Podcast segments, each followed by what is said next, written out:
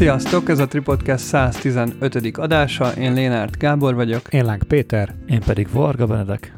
Eheti adásunkat a Fujifilm, a Tripont és a Patreonosok támogatták. Annyiszor elmondtuk adásban, hogy én Amerikában alig fényképeztem, hogy rendre jönnek az adást meghallgató ismerőseim, hogy tényleg nem fotóztál semmit, egy pár képet csak mutassál már, létszi, hogyha van. És akkor mindig megnyitom őket, hogy fotóztam, csak nem csináltam fotós projektet, tehát nem kerestem ügynökséget modellér, meg nem utaztunk száz kilométert, lefotózzak egy hegyet, hanem ahol voltunk itt turistaként, ott kattintottam egyet-kettőt, abból lesznek majd, abból lesz majd képválogatás. A 114. adás borítójának be akartam rakni egy amerikai képet, azt, annak a megérkezését még mindig várom. Háromszor küldtem el, és egyszer sem ment Egyszer át. se jött át, nem jött át kép tudom, egyáltalán. Tudom, igen. Majd berakjuk ennek. Egyébként, amikor legalábbis amikor én múlt adásban kérdeztem, hogy fotóztál, én főleg ilyenekre gondoltam, hogy bármit. Tehát, hogy nálam a fotózás az nem feltétlenül a leszervezett modellfotózás jelenti.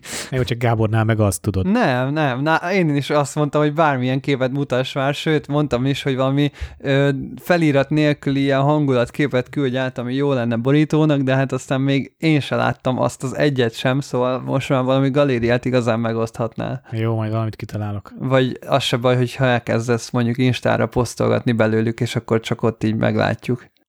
Ezek alapján viszont jövő héten indulunk Washingtonba, akkor én sem fogok fotózni. Nem szerveztem le modellfotózást. ja, jó. Még semmilyen ügynökséggel nem vettem fel a kapcsolatot. Ez nem feltétel Benedek. Hát, lehet, hogy el sem viszem a fényképezőgépemet ezek után. Hát amúgy is leikával portrézni. Mit akarsz? Ja, ja, igen, az meg a másik a, füleket jól be lehet vele fókuszálni, biztos. Viszont jó hír, hogy legalább öt évig nem kell még fényképezőgépet vennem. Miért egyébként? Megjelent, legalábbis, le, legalábbis lejkát. Honnan tudjuk, hogy öt év? Hát nagyjából öt év múlva fog megjelenni az M12P. 5 év. 5-6 év. 5-6 év kb. Aha. Ugye az M11 az azt hiszem két vagy három éve jelent meg, most ugye megjelent az M11P, és akkor most meg fog jelenni az M12, aztán meg az M12P. És uh, szerintem a legkorábban az M12P-t fogom vágyni, főleg, hogyha ugyanilyen kis upgrade lesz, mint az M11, M11P között. Úgyhogy egy tök, tök jó érzés volt, hogy semmilyen szinten nem kezdtem el vágyni erre a fényképezőre. Majd az a következő szint, amikor kurva jó lesz a kamera, és úgyse vágysz rá. Majd az a igen, szint. Igen, az lesz a következő szint. Az a, az a next level, igen. De még lesz előtte SL3. De az nem ez. Azt meg lehet venni, mert az nem M11 az nem, az nem, nem. De nem, egyébként az, az, az, az SL meg ugye nyilván az ilyen Canon meg Nikonokkal versenyezik, az meg ugye ott az eleve elvérzik, tehát hogy az eleve, eleve kiesik a Pixisből szerintem. Jó, de neked? Nincs, nincs elles obim továbbra se. Tehát, hogy ugyanaz. Hát igen, de tudod adaptálni. Ja, mondjuk bármelyikre Többre tudod. is tudom. Persze. Uh, amúgy a, a jóslatom tokra nem jött be, hogy mi, lett, mi lesz az M11P-ben, legalábbis, valami bejött, és a legfontosabb nem jött be sajnos. Megkapta a 256-os tárhelyet, ez is, az a 64 giga helyet, mint ahogy az M11 monokróm kapta meg. Hát valamelyikben már egy terás van, nem? A Hasselbladban van. Ja, a az X2 van egy terás. Ö, megkapta az Afiri kristály hát, hátlap üveget, ami tök jó, ugye az is az M11 monokrómba jött, viszont nem kapta meg a Q3-nak az, a frissített prociát, ami, meglep, ami nagyon meglepődtem. Azt hiszem, hogy abban már a negyedik generációs képfeldolgozó proci van a Leica-nak, és az összes M11 modellben, meg még, az, meg még csak a harmadik generációs tették bele, ami, ami egy ilyen fura döntés volt szerintem, vagy legalábbis így nem értettem a, a, az indokot. Nyilván kiszolgálja a vázat, meg nem kell bele követő autofókuszt vezényelni, meg ilyenek, tehát értem én, hogy miért nincs benne, de mondjuk gyorsabb bekapcsolási idő, meg, meg nem tudom, kisebb shutter meg ilyenek azért. Vagy akár firmware által lehetővé tett volna olyan funkciókat, mint mondjuk ami az EF-ben is benne van. Igen. Igen, hogy, hogy tudja követni a szemet. Nem, igen, hogy például a szemmel rajta tudja, követ, rajta tudja tartani a zoomot, például az is egy tök jó funkció lett volna, amit ezzel a procival meg lehetett volna támogatni. És igazándiból plusz tárhelyért, meg Zafir kristályért, meg Leica logó mentességért nem fog semmilyen szinten pénzt adni. A nagy újítás, ugye mivel promotálta a Leica, meg ami miatt nagyon sok hírportál lehozta ezt az új fényképezőgépet, ez a, ez a Content Authenticity Initiative-nek a csípje, az meg engem nem érint, úgyhogy az sem, az sem ö, dobogtatta meg a szívemet, úgyhogy... Téged is érinthet amúgy, csak Nem érdekel. Igen, csak én nem, tehát én nem fotózok olyanokat, ami, ahol, az, ahol az számítana.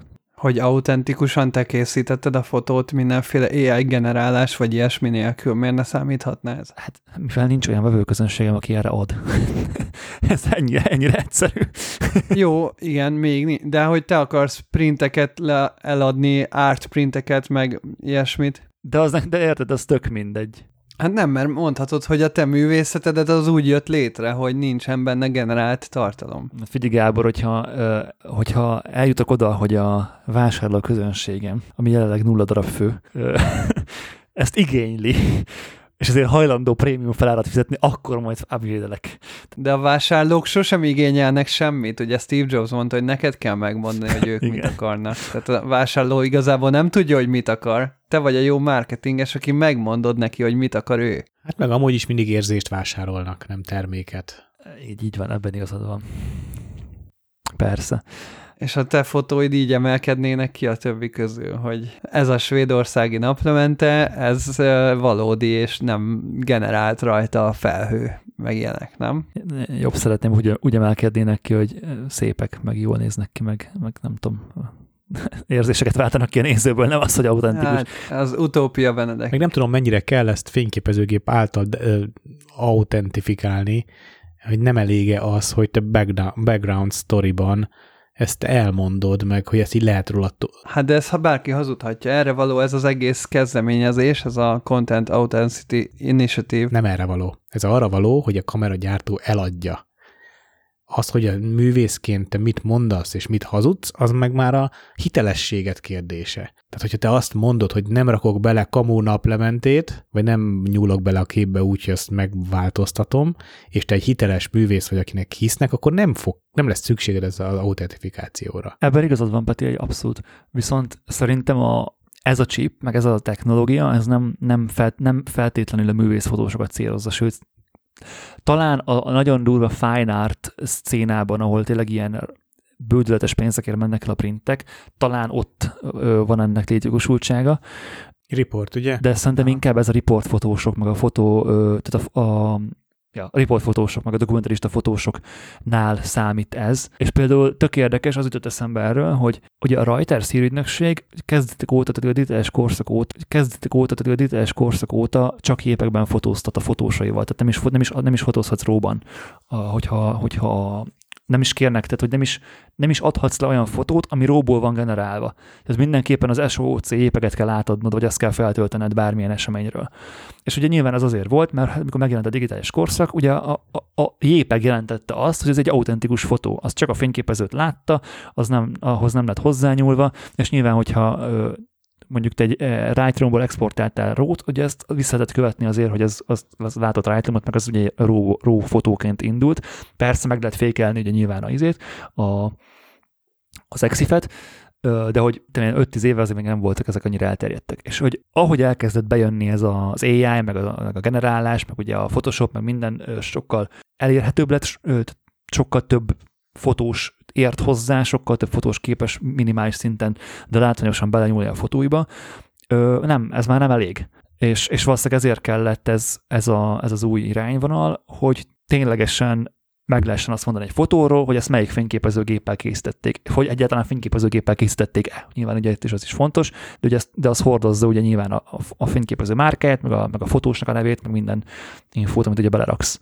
Meg ezt nem feltétlenül a jelenkorból kell kiindulni, hanem amilyen gyorsan fejlődik az AI technológia, gyakorlatilag lehet, hogy ez két év múlva már nagyon releváns lesz, és teljesen default, na jó, ilyen jó magyar mondat, tehát teljesen alap már az szinte, hogy bizonyos fotósok munkái között vannak AI-jal generált fotók is. Teljesen ö, sűrűn lehet velük találkozni, és bizony egyre nehezebb megkülönböztetni. Sőt, egy-egy rosszul retusált fotóra, vagy egy-egy unalmasabb fotóra, ami valódi fotó, már néha azt hiszem, hogy ez ai a generált fotó. Mert annyira, annyira uncsi, annyira béna, annyira generáltnak tűnik, miközben amúgy egy valódi fotó volt, de AI-jal generáltnak tűnik. És egyre relevánsabb kérdés az, hogy az a fotó az valamilyen szinten a fotós által, vagy akár csak annak, akinek igénye van arra, hogy ő igazi fotós, fotót lásson, ellenőrizhető legyen, hogy ez a fotó, ez bizony igazi fotó.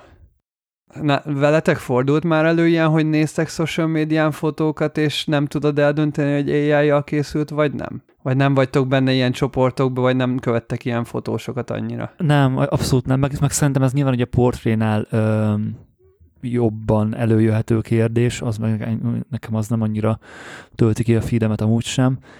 Ö, viszont a, ott, ott ugye nyilván ezek a Portraiture, mi volt az a jó kis alkalmazás? Aha, például. Ott azért, ott azért azt tudott, tudott olyan végeredményeket adni, ami, ami így Mid Journey 2.0-nak így elment volna. Egy, egy ö, sorozatra emlékszem, ami, amit furra beszoptam. Egy olyan, ö, ez is AI generált fotósorozat volt, és nem, ki volt írva egyébként, hogy AI generált, de nem olvastam az Instán a caption csak végiglapoztam ugye a, a keruzát, és hát rohadt jó képek. Arról szólt az anyag, majd lehet, hogy nem próbálom előkeresni, előkeresni hogy az ukrán háború lebe, lebombázott városaiba ment, mint, mint hogyha visszament volna a fotós, meg visszament volna azokkal az emberekkel, akik azokban a házakban laktak. És akkor képzeljétek el olyan ilyen lakóépületeket, emeletes házakat, aminek még a fele hiányzik, és a nappali, a, tehát a nappalinak a frontfala az nincs meg. És ugye kilátsz teljesen ugye a térre, meg a ház előtt, ház előtt lévő utcára, és ugye, ugye ott is minden le van bombázva, és be van, be van rakva egy asztal, vagy egy kanapé, vagy valami kis ülő alkalmatosság a nappaliba, a, a teljesen a szétrombolt nappaliba, és be van ültetve egy pár. És több ilyen típusú kép meg volt csinálva, olyan, tudod, mint hogyha visszamentek volna ugye az otthonukba, és hogy ez marad belőle, és akkor háttal a kamerának, itt arc sincs rajta, tök szép fény, minden, és 5-10 ilyen fotó ki volt téve, egyébként tök, nagyon szép anyag volt szerintem. És akkor ezt utána olvastam, hogy hát igen, ez, ez AI volt. És, és amúgy abszolút elhittem ö, instás méretben, ö, hogy ez, ez full. Mert hogy tökre nem, tehát hogy megvalósíthatónak tűnt abszolút, és hogy egy nagyon jó ötletnek elég egyszerű volt ahhoz a fotó, de elég nagyszerű volt ahhoz az ötlet, hogy jó fotónak tűnjön. És közben nem az volt. Én Amerika óta nem nagyon instázom akkor volt egy megállapodásom az utastársammal, hogy én hanyagolom a social médiát, és ez így maradt. A telefonomra a Facebookot visszasetettem, az Instagramot visszatettem, mert egy pár emberrel ott tartom a kapcsolatot, de nem pörgetek, és nem is esik jól képzel, tök érdekes. Azt mondják, hogy három hónap alatt meg tudod változtatni a szokásaidat. Érdekes, hogy három hét alatt is elég drasztikus változás ment végbe, ami nagyon nem ide tartozik, hogy nem ettünk nagyon húst, mert hogy úton voltunk út állandóan, és macera volt a hústárolás, meg elkészítés is sokszor, és főleg zöldséget fogyasztottunk, és nem kívánom a húst. Eszem néha most már itthon hús, de, de hogy igazából, Isten igazából nem kívánok rá, és ez tök fura, mert én amúgy alapvetően húsrevő vagyok. Megfeleltetett itt a nyugat szelleme, Peti, látom. Pont Amerikában nem eszel húst. mindenki tonna számra eszi. Azért nem eszik, mert nem tudja betenni a hűtőbe a kocsiba. Igen, igen. Meg nyilván azért ott olyan nagyobb választék volt mindenféle vegán, meg mindenféle ilyesmiből hát, gondolom. Zellerszár, zellerszálat mondjuk pont elég sokáig kellett keresni a Walmartba, de, de hát szóval nem, nem hús helyettesítő termékeket kerestem, mint szója, meg ilyenek, mert azok szerintem szarok, hanem, hanem igazi zöldséget. Répa, zellerszár, uborka, cukkini, padlizsán, ilyenek. Tehát, hogy igazi zöldséget, és igazából az volt nehéz, hogy próbáljak olyat keresni, ami bio. Tehát, és azok iszonyú heroin áron, tehát azok iszonyú drága. De például a húsok is, tehát, hogy ugye a, ott a, nem EU, tehát nincsenek kor, nincs korlátozva a GMO, úgyhogy a, nem is valahogy, bár nem tudom pontosan, hogy, hogy ez miben veszélyes, de hogy nem nem esett jól. A hús, most a húsra Igen, igen, igen, a GMO-s hús. A hússal az a probléma Amerikában, hogy nem, nem, nem a GMO a probléma, mert azt nem olyan tudják, az inkább a zöldségnél van, Aha. Ö, ott antibiotikumozzák az á- Ja, tényleg állatokat. ott, hát meg az, hogy GMO az benne marad a húsban, és fölöslegesen viszel be a szervezetbe antibiotikumot, antibiotikumot, ami nyilván nem jó. A GMO az meg, az meg, nem, az meg amúgy nem rossz, csak észre kell használni, mert ugye, hogyha nem lenne GMO, akkor nagyon sok mindent nem tudnánk úgy megenni, Például hogy a kukorica is a mai ismert formájában, vagy a banán az nem létezne így, ahogy most. Igen. Így ez a kukorica projekt, amit én fotóztam, és Gábor retusált, az konkrétan a GMO-ról szól, mert 11 féle kukoricát. Igen. Tehát a GMO az jó, a, Igen. a, a, a növénytermesztésben más problémák szoktak lenni, amit nem feltétlen kell használni, és akkor jó lesz. Kerestem itt egyébként egy fotót, egy ideig le volt mentve, amiről úgy gondoltam, hogy nem lehet eldönteni, hogy AI vagy nem AI, de sajnos nem annyira régen kitöröltem, még miatt tudtunk volna róla beszélni, de volt egyébként tényleg jó pár nekem már, amikor így szembe jött egy-egy kép, és így egyáltalán nem tudtam eldönteni, szóval majd legközelebb esetleg lementem, és akkor egyszer játszhatunk egy ilyet, hogy AI vagy nem AI a fotó. Ja, az ami nem rossz ötlet. Fotó, analóg fotó vagy digi fotó. Egyébként tök érdekes, hogy a, az M11P az a legkevésbé riporter gép szerintem a mai világban. Nyilván a, a történelmileg eléggé mindig a tehát a Leica mindig is a, a riportereknek a gépe volt, főleg még az analóg világban. Tehát értem a kapcsolatot, hogy ez miért volt nekik fontos, hogy ők hozzák ki ezt elsőként, de például mondjuk egy Z9, Z8, A1, nem tudom, bármelyik mai modern R3 akár ö, ilyen gépek, nem tudom, hogy miért nem kapták ezt meg, ö, hiszen azokat konkrétan használják fotóriporterek napi szinten, az M11P-t azt nem hiszem, hogy sok fotóriporter használja, vagy fogja használni. Ö, viszont ugye kell bele egy chip, tehát hogy ez nem, ez nem szoftveres dolog. Tehát ezt nem tudod ö, csak úgy pusztán rátenni a gépre, ez egy gyakorlatilag egy ilyen security chipnek a printjét rakja bele a, a, a fotóba, tehát ezt nem, ezt nem tudod csak szoftveres alapon megcsinálni, ez kell egy hardveres eszköz is a gépbe, ugye attól lesz full egyedi, és attól, attól ugye nem tudod ö, ö, Maga a technológia hogyan működik? Egy számsort generál, ami nem, visszakövethető? nem, nem, vagy- tudom, nem tudom, hogy hát, va, hát lényegében igen, hát minden számsor, Jó. tehát a fotó is kezendőbb egy számsor, jó. ha így vesszük. Nem ismerem a technológiát mélységében, az a lényeg, hogy a, a fájba beleír egy, tehát eleve ez kikapcsolható, tehát nem muszáj ezt használnod, ha M11P van, akkor sem. Mhm. Ö, hogyha használod, akkor lényegében egy titkosított valamit hozzáad a fájhoz, ami, ami egyedileg azonosítja azt a fényképezőt. És ugye ezt ki tudod tölteni, úgy, mint ugye a, a copyright infót, ki tudod tölteni a neveddel, mindennel. Meg ugye vannak olyan adatok, amit ugye eleve beletesz, mint a fényképezőgép márkáját, ugye nyilván gondolom a, a dátumot, a, az expozíciós adataidat, az, az az olyan dolgokat, ami, ami, az, ami ugye az EXIF-fel amúgy is jönne. És ezt megfelelő szoftverrel vissza tudod olvasni. Igen, tehát ez, ez annyi, hogy a metaadatok közé berak egy ö, sort kb., és azt a sort, azt ki tudja olvasni a, az Adobe-nak ez a Content Authenticity Initiative nevű valami ilyen felülete, és hogyha olyan programmal szerkeszted, amelyik program már támogatja ugye ennek a metadatának az írását, akkor az azt jelenti, hogy mondjuk fotózol egyet a Leikával, a Leica beleírja a képfájlodba már a RAW fájlba azt, hogy Leica M11 1 per 200 F8, ha kitöltötted az authort, stb., akkor oda van írva, hogy Benedek Varga, stb. stb., és akkor utána behúzod a Lightroom-ba, a Lightroom már támogatja ezt, tehát beleíródik ebbe a fájlba az, hogy ez a fotó Lightroom-mal fel lett dolgozva ezen a ponton, ilyen és ilyen formában. Aztán ezt a képet kiexportálod benne a metaadattal, és behúzod Photoshopba.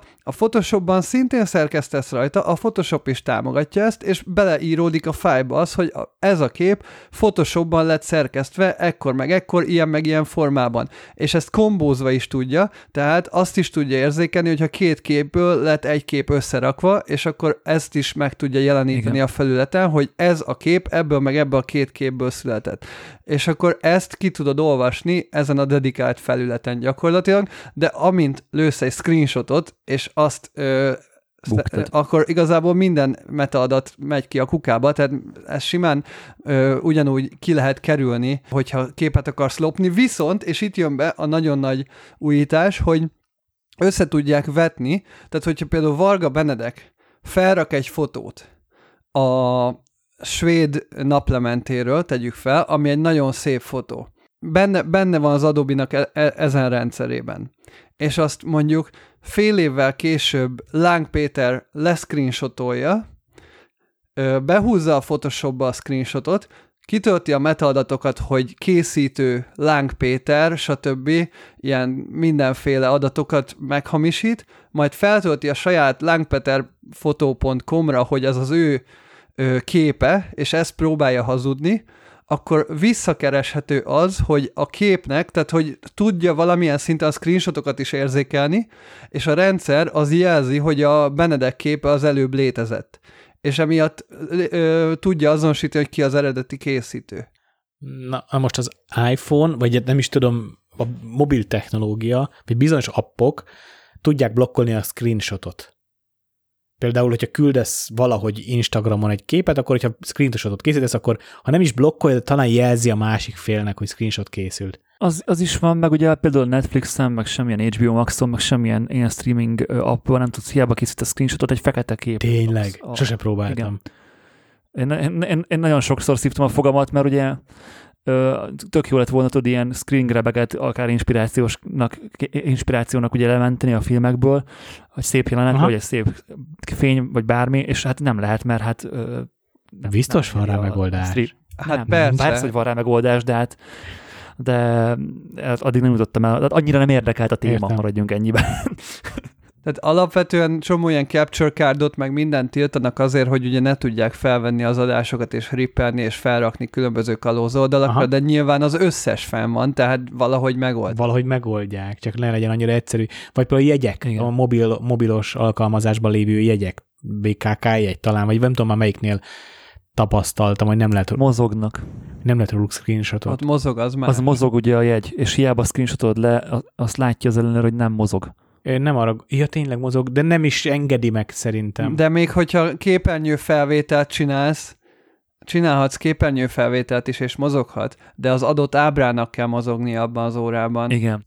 Hoppá, ezt nem tudtam, ezt nem tudtam, hogy ez, ez így autentifikálódik, ezt nem tudtam. Persze, tehát ő tudja, hogy ebbe az órába épp napocska van. Oh. És mindenki, ha napocskát mutatta meg oda össze egy mozgó házikóval, az már szívás. Az eleve szívás, meg hogyha nem, nem, nem napocska, meg például Svédországban nem, nem piktogramok vannak a digitális egyen, hanem egy sima QR kód. A QR kód azt hiszem 5 másodpercenként változik. És hogy, hogyha leolvassa az, az ellenőr, akkor ugye nem, nem azt fogja olvasni, ami, ami éppen az aktuális érvényes jegy, jegynek az QR kódja, tehát az, az is, ezekre van, ezek, okay. ezekre egyszerűbb a megoldást találni.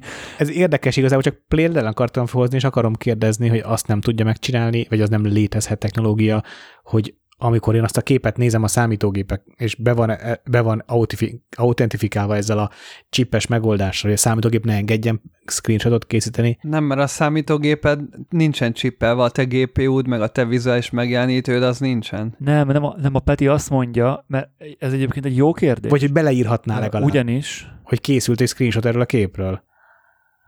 Ekkor és azt, ekkor. ugye az a baj, hogy ezt, visz, hogy ezt meg lehet fékelni. Nem mondom, erre használnak gyakorlatilag, erre használják ezt az AI dolgot, hogy az AI tudja azonosítani, hogy oké, okay, itt ez a fotó, és itt egy nagyon hasonló fotó egy évvel ezelőttről, és akkor igazából a kettőt összemecseli, és látja azt, hogy kitöltötte fel hamarabb. Egyébként, amit mondtál, Peti, szerintem az ott fog megvalósulni, hogy ahogy a Gábor mondta, erre van egy, tehát egy ilyen speckó megjelenítő ezeknek a fotóknak. És vissz, tehát ténylegesen visszakereshető az editálási története a fotónak. Tehát minden egyes módosítás a képen history szerint ott van, hogy mely, milyen, mit vettél el róla, mit adtál hozzá, mit módosítottál az, akár az exif-ben, akár a, Például, magán a fotón. ha Gábor 19-et klikkel a healinggel, akkor 19 klikk a healinggel?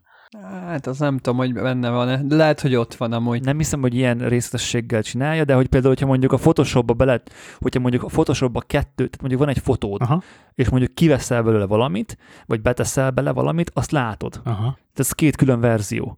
a, vannak, tehát a, van, van olyan webes megjelenítő, olyan galéria úgymond, vagy akár beágyazott kép a weboldalon, ahol ez van egy kis gomb, megnyomod, és ott látszik az összes minden.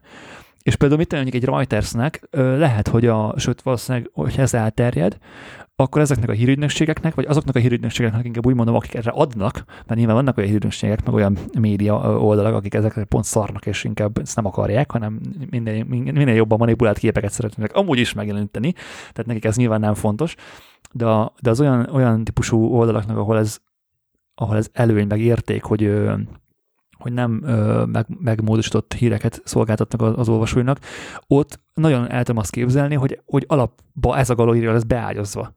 Tehát az összes fotónál, amit kiraknak, ott, ott lesz az a kis ö, ikona ennek a Content Authenticity Initiative-nek, rámész, és ott mindent meg tudsz nézni, hogyha érdekel. És ugye ez benne van a fájban, tehát ez nem effort igazándiból a, a készítőnek, tehát ez... Csak el kell terjednie. Egy, így van, pontosan.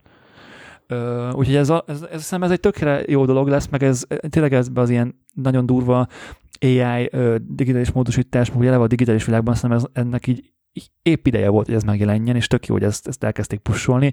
Egyébként ö, erről beszéltünk tök részletesen az egyik korábbi adásunkban. Akkor még csak emlékszem erre, hogy a Z9 meg az, meg az M11-ből volt olyan verzió, amiben már benne volt ez a chip, csak ugye ezt nem kezdték el gyártani végül, az csak egy ilyen teszt demo gépekbe volt benne, beletéve, és ö, ezek szerint ugye az M11 P lett az az első fényképező, ami tényleg kereskedelmi forgalomba kapható, és, és benne van ez a chip.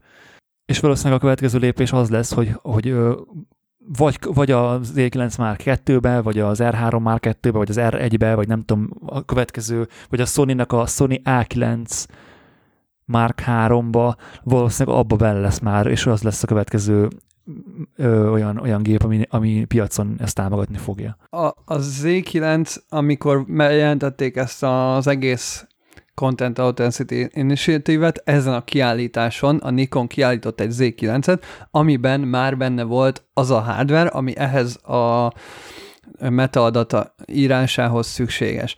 Ezeket az Z9-eket elvileg a Nikon tervezi egyébként majd árulni, tehát frissíteni fogja az Z9 hardverét azzal, hogy a Z9 megkapja ezt a chipet, és a nem tudom mikor, majd az újonnan szállított Z9-ek már ezzel fognak érkezni. Tehát nem lesz Z9 már kettő, hanem a Z9 egyszer csak megkapja. Teljesen így titokban csak frissít, frissítődik, és akkor majd nyilván, hogyha valaki épp Z9 vásárlás előtt áll, akkor lehet, hogy majd meg kell nézni a dobozokat, hogy melyik raktárkészlet az, és akkor, hogy izé azt vegyed, amelyikben már benne van. Vagy széria számot kell nézni. Az, az az érdekesebb kérdés inkább, hogy utólag bele tudom tetetni az Z9 szembe, ha lenne ezt a csippet. Szerintem nem. Ő... Én se hiszem. Ez... Miért? Hát mert alaplapi beavatkozást igény, ami alaplapot lehet cserélni bármiben, csak pénzkérdése, ez igaz? Hát, hát nyilván, hát nyilván nem ingyen gondoltam. Hát, az ingyen, meg a heroin áron azért, azért elég széles skála. Persze, igen, csak hogy mit tudom, lehet, hogy mondjuk, ha mondjuk van egy hírügynökség, akinek mondjuk van 10 darab z és erre adna, és mondjuk azt mondja Nikon, hogy hát srácok, 200 dollárért ezt megcsináljuk nektek, vagy mondjuk 1000 ér, és az E9 meg 6000 dollár, vagy 5000, vagy nem tudom mennyibe, akkor lehet, hogy azt mondják, hogy srácok, akkor itt van, tegyétek már bele, létszi, ne kelljen már vennünk 10 darab új Z9-et csak ezért. Tehát, hogy nyilván ez nem feltétlenül az egyéni fotósnak a fontos, nem hírügynökségeknek lesz az inkább fontos. De ja, ez tök jó egyébként, hogy frissülni fog az Z9. Nyilván ennek az egész uh, Content Authenticity Initiative-nek egyébként az elterjedésének szerintem a legnagyobb gátja jelenleg az, hogy pont, hogy, hogy nincsenek benne a kamerákban, és hogy hardveresen kell. Tehát ugye van egy videó, majd belinkeljük, ami tök részletesen elmondja ezt, hogy egyébként hogy van, meg miről van szó, de ott is mondja a srác, hogy ugye elég sok magas minőségű művész, például ő is többek között, aki tesztelte a Leica M11P-t, fotózik analógra is. Na most, amikor analógra fotózol, akkor olyan eszközzel szkenneled be valószínűleg a fotódat, amiben nincsen benne ez a hardware, mert lehet, hogy egy 20 éves szkennerrel van beszkennelve, és az analóg fotót, ha ugyanúgy nyilván kirakod a digitális térben, térbe, akkor gyakorlatilag ugyanúgy szeretnéd, hogy kezeljék, mint ahogy a digitális fotókat, hogy ez valódi, hogy ez ténylegesen egy fotó, hogy ebben nincsen generált tartalom, és az a legnagyobb baj jelenleg, hogy bármilyen fotóhoz, ugye az analóg fotóhoz is, vagy bármilyen generált fotóhoz is akár, te beírhatod a ö, metadatá, metadatába ezt, hogy Content Authenticity Initiative, bla bla bla, ez egy valódi fotó, bla bla bla, bla és akkor feltöltheted gyakorlatilag. Tehát a, jelenleg egy beszkennelt analóg fotót is így kitölthetsz és felrakhatsz. Ami ráadásul azért szívás, mert mondjuk tegyük fel, valakinek odaadod a te tekercsedet, ő beszkenneli, és hamarabb kitöltheti a saját adataival, ami nem a te adatod. Tehát, hogy az a baj, hogy csomó olyan dolog van, ami még eléggé ilyen szürke zóna, hogy ezt most hogyan lehet kiküszöbölni majd kifog. Ja, de Gábor, parasztok mindig voltak. Tehát, hogy aki, aki át akar verni, meg le akar lopni, meg, meg át akar verni, az, az eddig is megoldotta, ezután is megfogja. Itt igazándiból ennek szerintem a lényeg az, hogy az egyszerű olvasó, az egyszerű ember, aki tájékozódni próbál a világ hírei között, kapott egy ilyen csatornát, ahol biztos lehet abban, hogy ez a kép az nem AI generált. Szerintem az egyszerű ember, az, az hagyjuk is, azt, azt már, azt a részt. Tehát az egyszerű ember azt se tudja, hogy... Az, egy, bocs, az egyszerű embert az egyszerű embert itt azt úgy értettem, hogy nem fotós és nem képmanipuláló ember, hanem egy olvasó, aki lehet, aki lehet nagyon intellektuális ember. Tehát és szerinted ők törődnek ezzel? Én szerintem van, van az a réteg a világon, akit érdekel az, hogy a hír az ne fake news legyen, és ne AI generált videókat, meg fotókat nézegessen. Már most látok csomó cikket híroldalakon, amik ai vannak generálva az illusztrat, illusztratív képek hozzá, vagy akár csak a tetején De az egy másik dolog. És senkinek semmi baja nincs vele. De az egy másik kérdés. Tehát amikor van egy, van egy cikk, és nyilván illusztrált fotóval, mert ö, úgy lesz színes a, a, a, az újságod, meg úgy néz ki a főoldal, és mondjuk egy gazdasági cikkhez illusztrálsz egy képet, az legyen AI. De amikor egy tüntetésről tudósítasz, vagy egy bármilyen eseményről, a, ami aktuálisan történik, vagy ami mellé lehet képet, konkrétan élő képet, vagy élő fotót társítani, és lényege a cikknek az, hogy ez a kép az, az, az el le lett fotózva, ott ez nagyon sokat fog számítani. Hát meg többletinformációt, többletinformációt hordoz a fotó. Csak majd amikor a tüntetésről van a fotó, és az egyik oldal médiája úgy hozza le, hogy itt van a tüntetésről a fotó, és itt vannak a táblán ezek meg ezek a feliratok, a másik oldal lehozza tök ugyanazt a fotót, csak a táblán más feliratok lesznek, Hát akkor meg de el lehet dönteni, hogy melyik az igazi. De ez, ma már, ez már ma már van. Hát de melyik az igazi? Hát ahol ott lesz az a Content Authenticity Initiative fotó. De nincs jelenleg ez bevezetve, és e- emiatt gyakorlatilag már most teljesen káosz az egész, de mindegy. De pont ez a lényeg, hogy ez ne legyen káosz szentúl, vagy könnyebb legyen ebben navigálni, inkább úgy mondom. Ha megfigyelitek, hogy hogyan működik a hírhamisítás, már amennyire átlag ember számára is megfigyelhető a napi rutinba, sokkal egyszerűbb módszereket alkalmaznak hogy most így, tehát, hogy nem jutnak el odáig, hogy kép. Már a nyelvezet, meg a cím, meg minden. A nyelvezet, az, hogy Igen. nem oda mennek, hanem egy másik utcába, és azt mutatják, hogy nincs ott senki. Hát, hogy, tehát, hogy nem kell hozzá igazából képet módosítani, bőven elég hazudni, és aki, akire úgyis azt a fajta igazságot vágyja, el fogja hinni. És hogyha hiába van ott a content authentication ikon, aki nem azt a fajta igazságot vágyja, úgyse fogja elhinni, mert, mert, mert ma is már ez van. Lá, bizonyos tém, vannak bizonyos témák, amivel tudjuk az igazságot. És az embert megkérdezed, és azt mondod, nem, hát mindenki hazudik, nem, nem, nem, nincs itt, nincs igazság, nincs, nincs. Volt valami, ahol valami tüntetésről írták ezt, hogy nincs senki, és ami egy héttel azelőtti képet raktak be a térről, amikor még ne, jó, vagy nem volt senki. Végül is nem volt hazugság. Érted? Akkor tényleg nem volt ott senki. Egyébként az a vicces srácok, hogy legutóbb is pont ide jutottunk, hogy hogy akit ez nem érdekel, az úgyis lesz szarja. Ja, tényleg. Hát Aki, ez így van. akit meg érdekel, az már, már úgyis próbál olyan helyről tájékozódni, ahol ebben nagyjából biztos lehet, hogy, hogy nem verik át, nem, nem, nem módosítják a, a narratívát. Lépjünk is tovább szerintem erről a, erről a témáról, ha, még, ha nincs más. Amerikából hazatérve volt egy melóm, volt több is már, de volt egy, egy szignifikáns melóm. Egy protokoll eseményt fotóztam, és ebbe az az érdekes, hogy én baromi rég nem fotóztam protokoll eseményt, protokoll eseményt, miközben régen mondhatni talán ez volt a fő terület, tehát hogy baromi sok ilyen témájú fotózást csináltam, aztán egy kicsit ki is égtem bele, meg jött is a Covid, és az egészet így teljesen tudatosan magam mögé hagytam, meg azok a kontaktok így el is koptak igazából meg amikor volt ilyen meló, akkor mást ajánlottam magam helyett, és akkor így tudod, egy, egy már nem jön, hanem azt hívják, akit amúgy is ajánlottam. és most nem volt kikerülhető a meló, mert egy nagyon számomra nagyon fontos ember bízott meg, és szerette volna, ha én fényképezem, de és ő se tudta, hogy ez ennyire durva lesz. Egy, egy külképviseletnek volt a protokoll eseménye tulajdonképpen.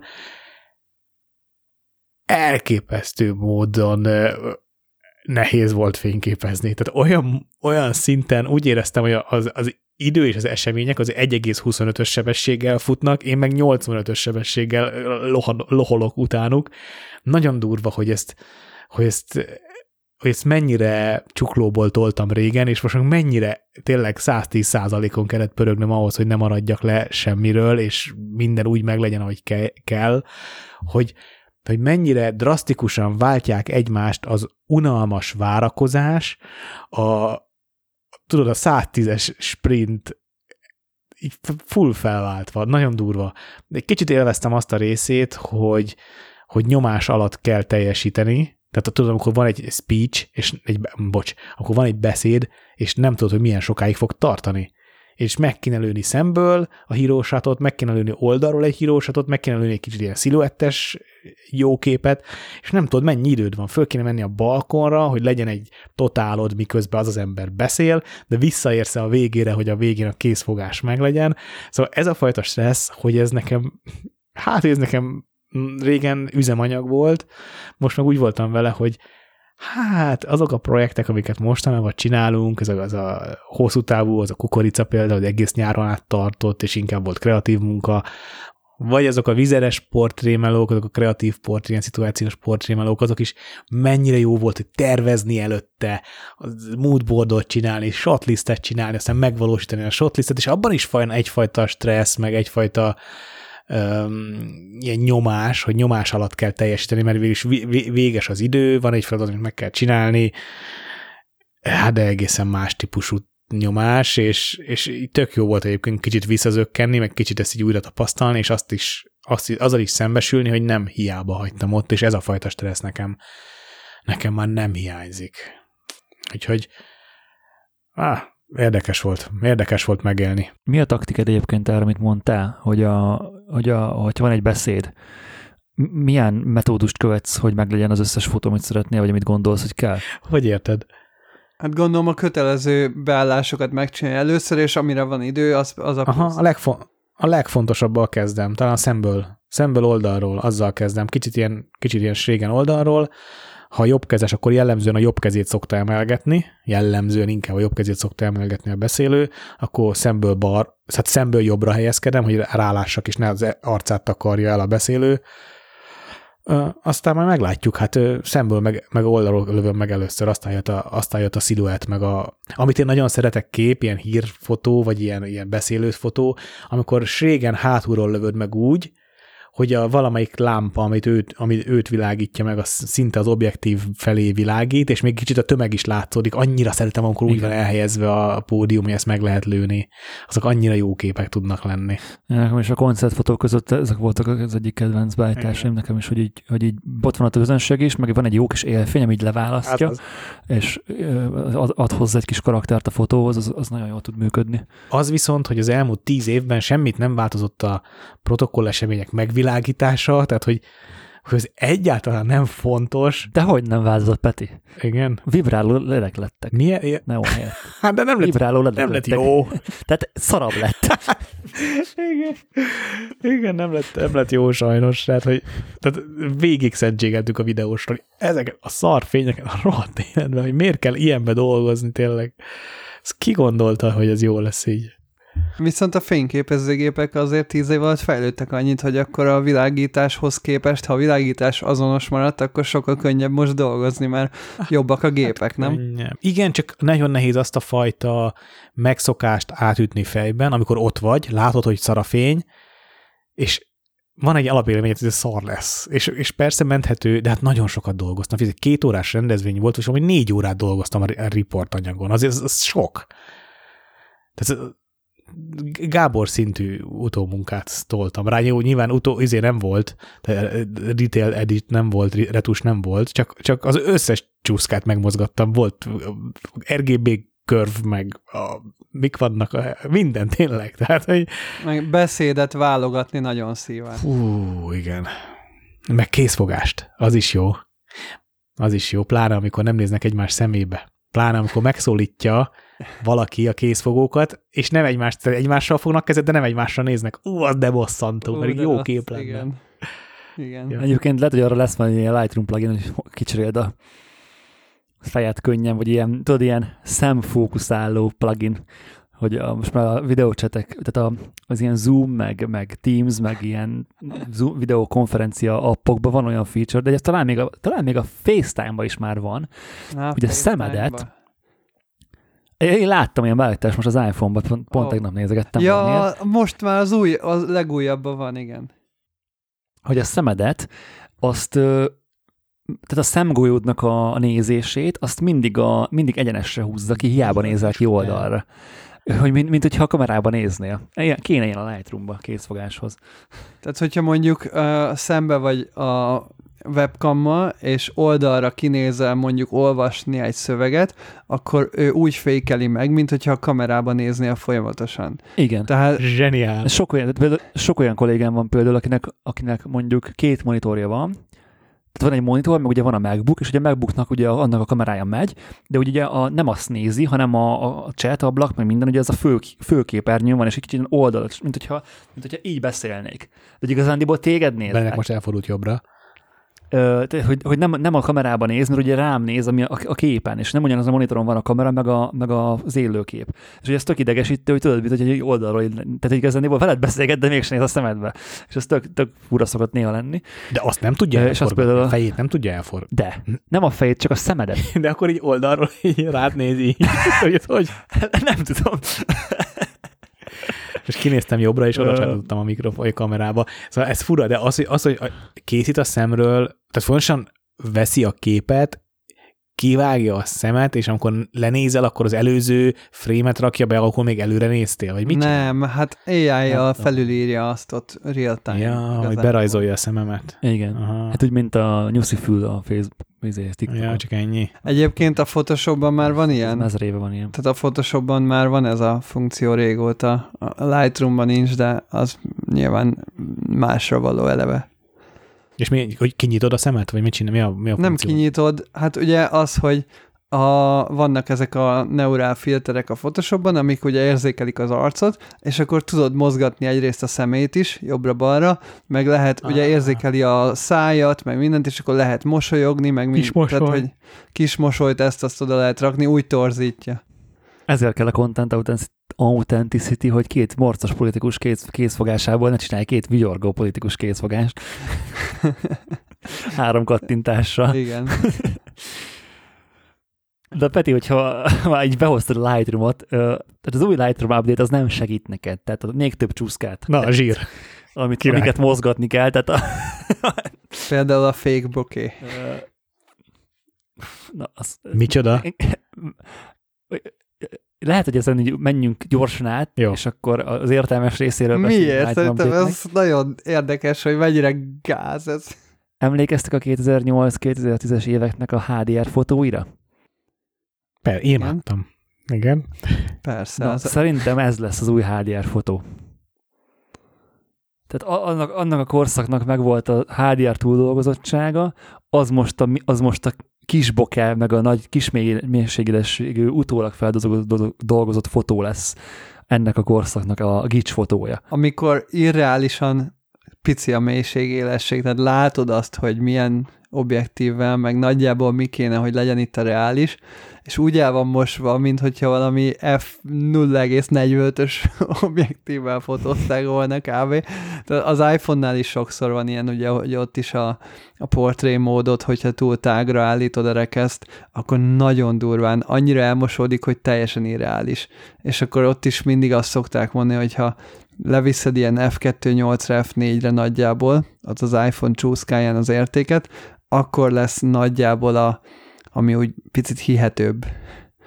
Azon filozom, hogy volt már egyszer egy ilyen program, ami ezt tudta, a Color FX Pro, Fogalmam sincs, de persze, hogy volt. Hát volt csomó. Hát ezt minden, ezt meg lehetett már csinálni Photoshopban is ezer éve, ugye a lens blur létezik, kijelölöd, amit akarsz, és vagy úgy maszkolsz, ahogy akarsz. Tehát meg lehetett csinálni régóta. Ah, igen, a Nick, Nick Collection csinálta, a Color FX Pro. És akkor voltak benne mindenféle színezések, meg nem, egyikőtök se találkozott vele? Ez pedig Nem nem, volt a hiszem, 2000-es tényleg. évekre, ez nagyot ment ez a 2000-es években. Gábor, te akkor is akkor is elitista voltál, és csak a, csak a kemény vonal Photoshop. Viszont egyébként azt hozzáteszem, hogy a technológiája ennek az valami elképesztő, és nagyon kíváncsi lennék, hogy ezt hogy csinálják.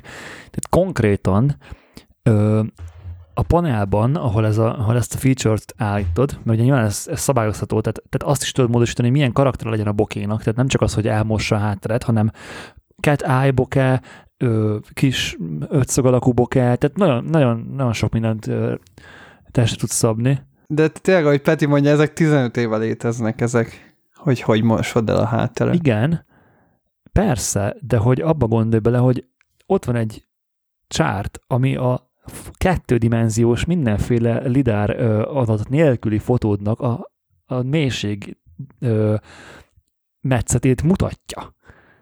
Tehát, hogy ezért az azt átkonvertálni egy sima fotót, egy 3D-síteni úgymond a fotót szoftveresen, jól, fölismerve a témákat benne, azoknak a fotón elfoglalt mélységét, Nem is azért az nem, neki olyan nem jól. triviális feladat.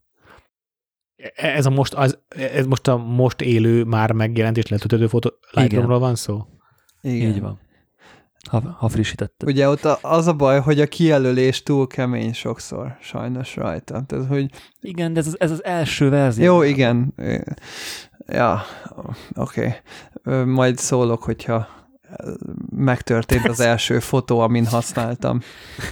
Lens blur. Majd amikor... É- Egyébként én annak örülnék, hogyha ez visszafele működne. Tehát, hogyha tudnék az F8-as fotóból F, F64-es fotót csinálni, diffrakció nélkül, és fókusztek nélkül. Egyébként ezt annó elfelejtettük a, az iPhone-nál, amikor megjelent kiemelni, hogy mennyire érdekes a, a plusz számítási kapacitás miatt, hogy most már alapból portrémódban úgy tudja készíteni a fotót, hogy utólag kiválaszthatod a témát, hogy hol legyen ö, elmosva, és bármikor utólag is beállíthatod a portrémódot, nem kell eleve portrémódba fotózni, ami. Igen. így Hát egy tök jó újítás egyébként. És hogy nem az van, hogy mint eddig, hogy a portrémódnál neked be kell állítani a fókuszt, és oda fókuszált, hanem full utólag tudod állítani, hogy hol legyen a, az élesség a háttéren, vagy az előtéren, vagy, vagy melyik témán. Szóval ilyen szempontból egyébként az iPhone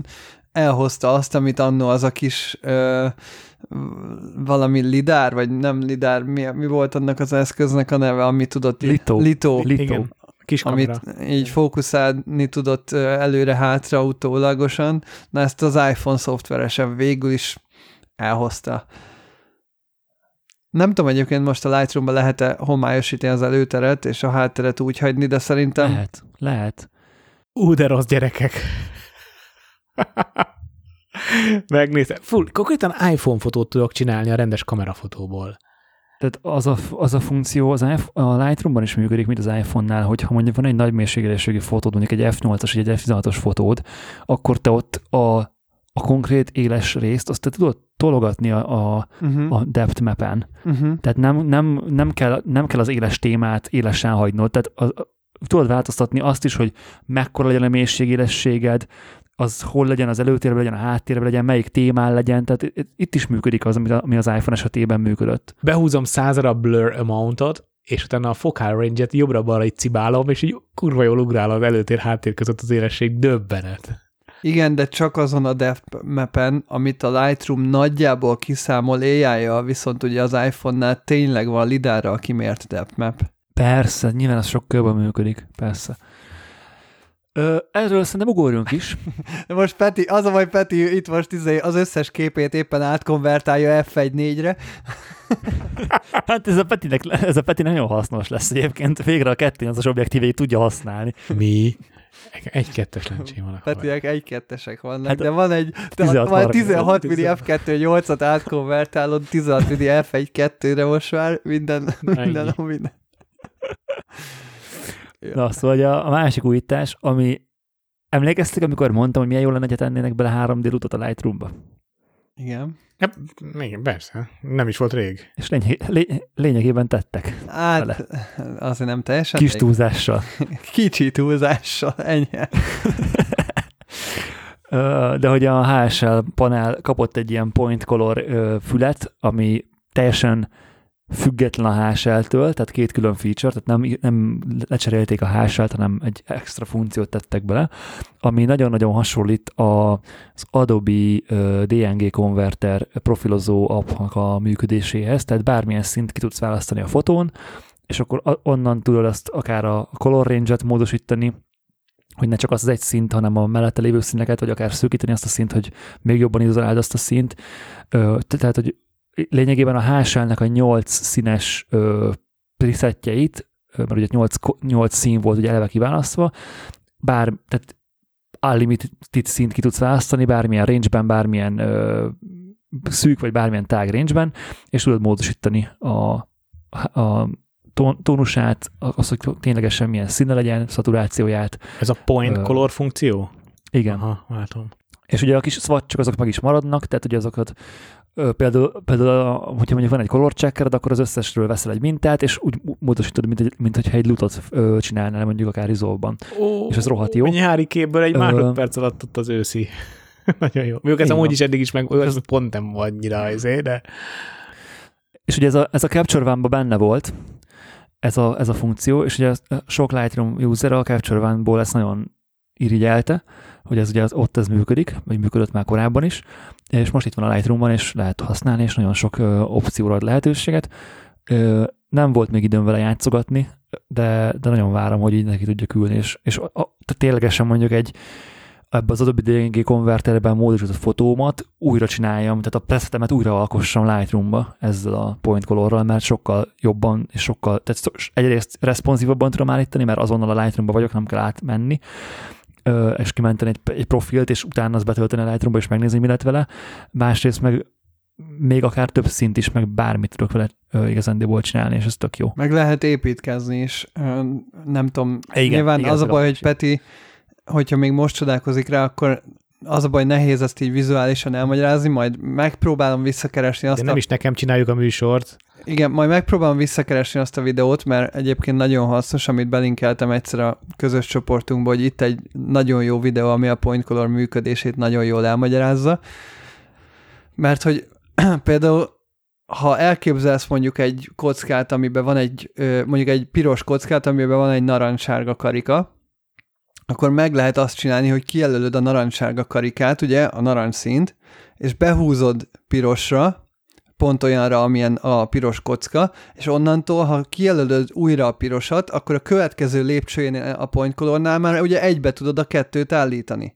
Tehát például, hogyha mondjuk van egy arc, aminél vannak olyan elvörösödések, vagy olyan az arc, ami picit így a közepe mindig ilyen nagyon vörös, vagy ilyen piros posgás, vagy ilyesmi, akkor be tudod húzni azt, hogy kijelölöd ugye csak azt a vörös sávot az arcának az, az embernek, és ki tudod ugye világosítani, meg narancsosítani úgy, hogy az arcát úgy töltse ki, hogy egészséges, normális, szép bőre legyen, és utána még akár egyben is módosíthatod utána a teljes arcbőrét. Nagyon fontos, hogy a kijelölés az nem, nem maszkolást jelent, hanem rákattintok a piros posgás arcra. És a szint, jelöl, a szint jelölöd ki. Így van.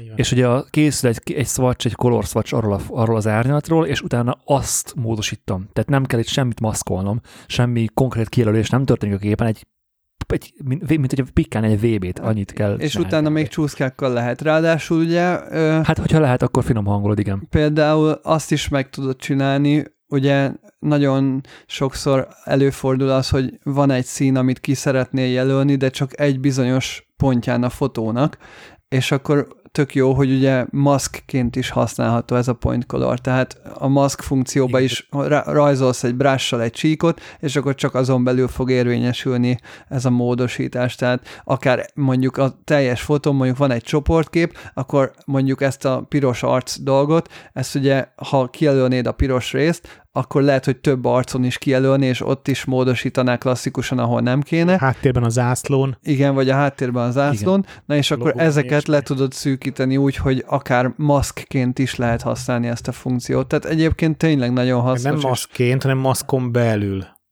Maszkon belül igen, mert ugye a Hát ugyanaz, nem tudsz maszkon igen. belül használni. Nem, a maszkként használsz, az azt jelenti, hogy színmaszkot készítesz. A, a Lightroom-on belül a maszk funkción belül tudod használni. Jó, csak azt mondod, ha, szín, ha maszkként tudod használni ezt a funkciót, az azt jelenti, hogy a színből csinálsz maszkot. Te meg most azt magyaráztad el, hogy egy maszkon belül tudsz színt módosítani, úgyhogy a, tö- ké- a maszkon kívüli részhez nem nyúlsz. Igen, értem, amit mond a Peti. I- Igen, igen, tehát úgy értem, amit mondasz, tehát hogy a, az, a, a point color által kiválasztott színből nem tudsz te generálni egy maszkot, és azon módosítani majd dolgokat, akár mondjuk export, vagy bármit, vagy Hát vagy nem tudom, tudsz, grains csak mondjuk. nem erről volt szó. Nem tudsz. Hát az a color tudsz. range lenne a Vagy lehet, hogy tudsz, color Nem range. tudsz Mindegy. Ja, a color color. range lehet, hogy ez működik. Teljesen mindegy. A, a, lényeg, itt a lényeg az, hogy eddig HSL-t nem tudtál alkalmazni maszkon belül. Igen. Most már tudsz. Ez Hát nem HSL, de A lényeg point color és ez tudod, rohadt jó. igen, igen, igen. A HSL funkció sajnos nincs még mindig a ö, maszkon belül, de a point color funkció most már van, igen. Igen. Például nekem a, a, a akkor jött volna nagyon jó ez a funkció, a HSL funkció a maszkon belül, amikor ö, a, a, a, a hónál, amikor lefotóz egy, egy havas valamit, és a, az árnyékok azok jellemzően nagyon kékesek szoktak lenni. És nyilván, hogyha még van egy kék ég, és lejjebb húzom a kék szaturációt, akkor cseszhetem. Mert ugye akkor a kék ég is szürke lesz. Ö, és hogy ezt tök úgy tudtam nyilván megoldani, hogy akkor az egész szeren, hó az nyilván szerencsés, mert ugye ez eleve fehér, tehát hogyha az egész globális szaturációt egy kicsit lejjebb húzod, akkor, vagy a VB-t egy picit úgy módosítod meg, tehát vannak erre trükkök, meg tudod egészen élethűen csinálni maszkon belül, color range nélkül. Most meg simán rákattintok a kék hóra a maszkon belül, és lejjebb húzom a kék szaturációt, és csak azt fogja lehúzni. És, és tök jól fog ez működni. Tehát, hogy nagyon sokkal egyszerűbbé tette az utómunkát bizonyos esetekben. Ja, ja, ja. Hát vagy, vagy tényleg pont a vizert említette Peti az előbb, ott is annyit szívtam én, és annó még Photoshopba kellett ezt külön megcsinálni, hogy először behúztam a rózsaszín ruhát olyan rózsaszínre, amilyen rózsaszínre akartam, és utána megcsináltam azt, hogy olyan legyen a bőrszín, amilyenre akarom. Mert sajnos a rózsaszín átfedésbe volt a bőrrel. És hogyha most az annó létezett volna HSL maszkba, akkor simán csak ö, rárakok egy ö, brush patchet igazából a ruhára, és ott módosítom point colorral mondjuk a rózsaszínnek az intenzitását, és a bőrhöz meg nem nyúlok. És eddig ez mindig két képből kellett összerakni Photoshopban, most meg Lightroom-on belül simán működik. Vagy például ugyanez, hogy a repülőkön volt ilyen kék csík, de volt a ruhájukban is kék, meg a, a, az ég, a felhők is nagyon kékek voltak. És hogyha azt akartam, hogy a kék olyan kék legyen, meg olyan intenzív legyen a kék a repülőn, amilyenre szeretném, azzal már túlszaturált lett a felhő, az ég is, és tök jól ki lehet jelölni azt, hogy akkor csak a repülőn legyen intenzívebb a kék. Tehát nagyon sok szempontból ez egy nagyon-nagyon hasznos funkció, és nagyon örülünk, hogy, hogy a Lightroom fejleszt ilyen irányba. Meg egyébként hozzáteszem, hogy sebességben is fejlődött sokat. Tehát ö, nekem nagy gondom volt a, az iMac-nél az, hogy minden egyes kép tovább lépésnél a develop modulban ilyen tök sokat kellett várni, és most ezen nagyon sokat javítottak, és szinte így azonnali.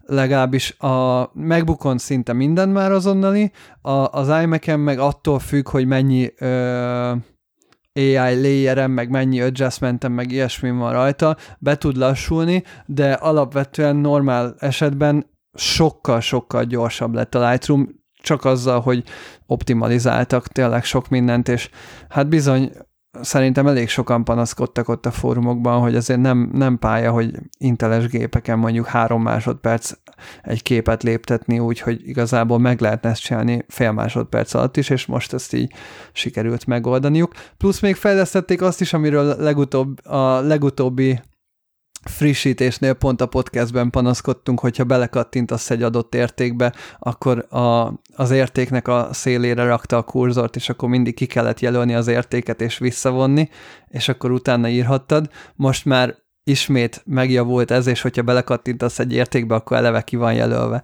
Ezt, ezt is van. szerencsére sikerült kijavítaniuk, szóval hallgatnak a felhasználókra. A Tripodcastre.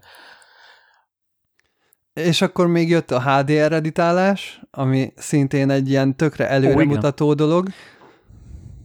Ja, ez nem az a HDR, nagyon fontos, amit az előbb negatívként emeltem ki. Igen, egyébként ez ilyen nagyon érdekes a HDR megnevezés, mert a HDR az ö, érvényes arra is, hogy HDR fotóknak nevezzük azt, ami, amikor egy SDR fotót, a, tehát egy standard, ö, normál bitrátájú, normál dinamika tartományú JPG fotónak. Ki szeretnéd úgy bővíteni a dinamika tartományát, hogy, hogy nagyjából közelebb legyen a fotón lévő információ ahhoz, amit te a szemeddel látsz. Ezt régen ugye úgy csináltuk, a régi jó flickeres időkben tájkép fotók, 3-4-5 kép, és akkor gyakorlatilag a felhő is vissza lett húzva, meg a sötét rész is ki lett világosítva, úgy, hogy két-három expóból raktad össze, és akkor mindegyikben volt valahol info.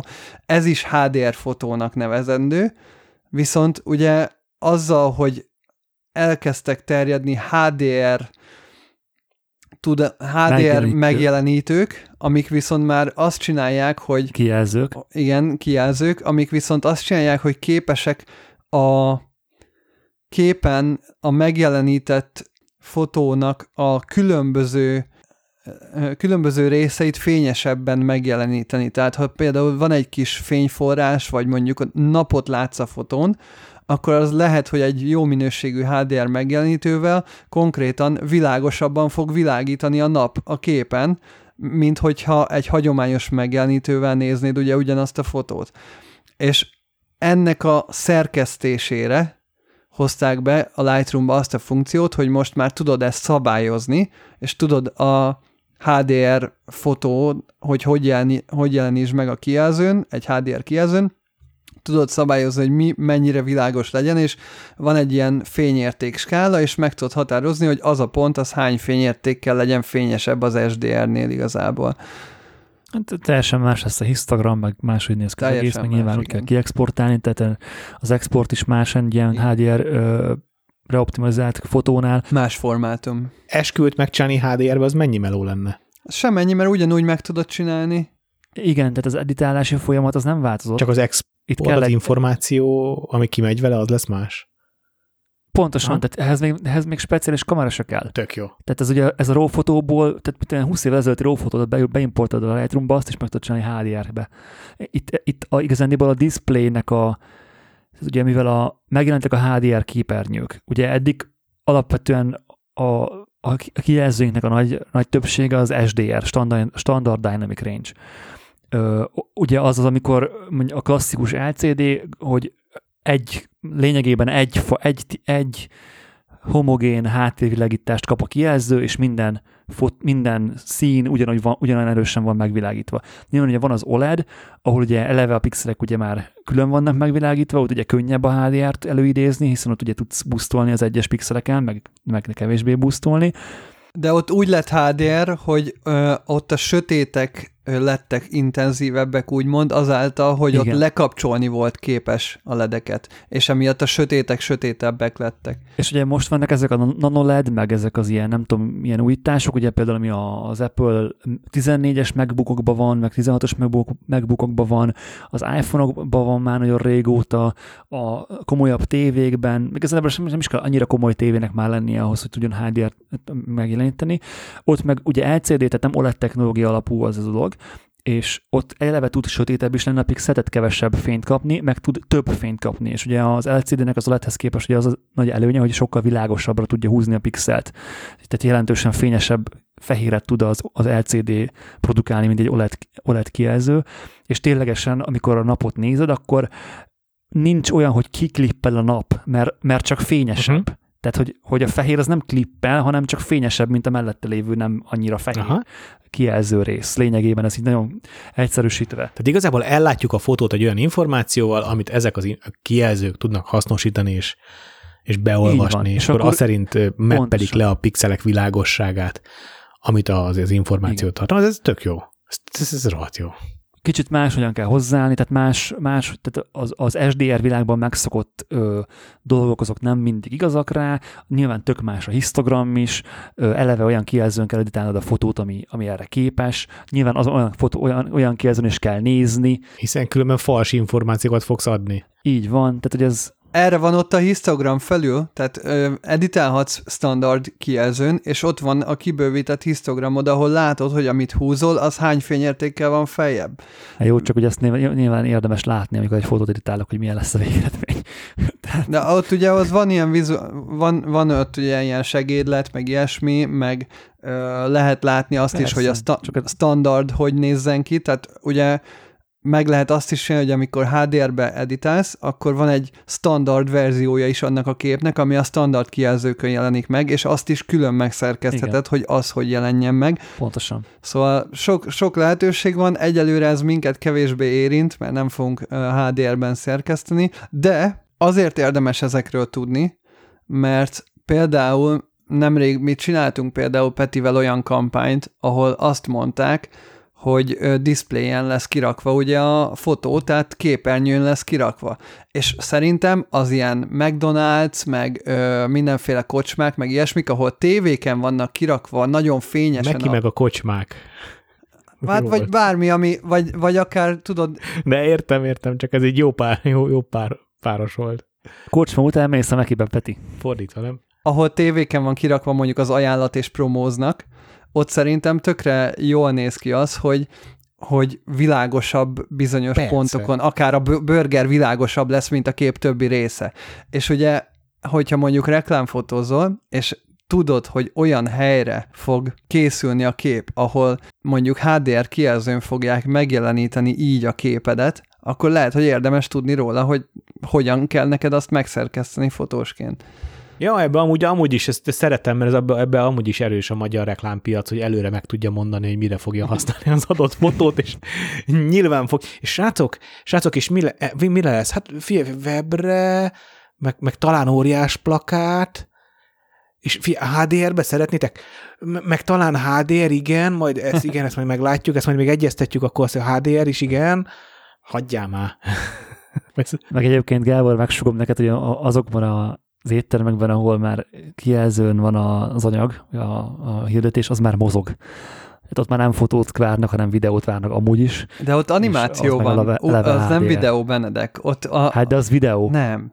Ott azok fotók, ahol a füst vagy a gőz meg ilyenek rá van animálva. Azok full fotó alapúak. Persze, de az egy videófájl, ami megy. Egy videófájl, de nem biztos amúgy, hogy Igen, de azt a Resolve editálják HDR-be, itt az a lényeg, nem a Lightroom, tehát a, a produktum az nem Lightroom-ba készül, hanem Resolve-ba. lehet. lehet. Ne- Nem vagyok benne biztos, hogy Resolve-ba csinálsz egyébként animációt, nem inkább Afterbe, de mindegy. Akkor, de tök mindegy, de hogy azok tudnak régóta HDR-t, az, az volt a lényeg. Ezt akartam mondani. Oké, okay, én meg csak mondtam egy use case-t, hogy hova lehet esetleg hasznos fotósként. Igen, de egyébként ebbe, ebbe tök igazad van. Nekem egyébként, amikor, fú, mikor is volt, erről, beszél, erről is beszéltünk egyébként egyszer.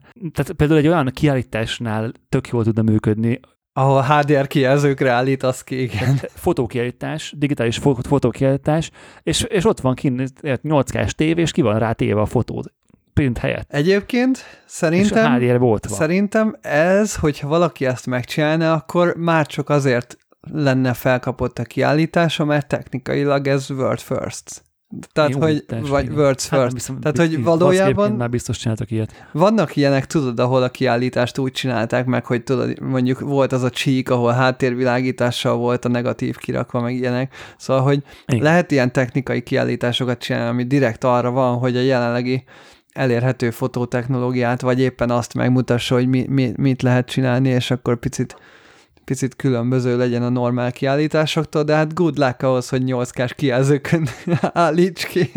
Azért az nem tudom, hogy hol találsz ilyen helyet, ahol jól ki tudod állítani, meg hogy honnan bérelsz annyi 8K-s tévét, meg stb.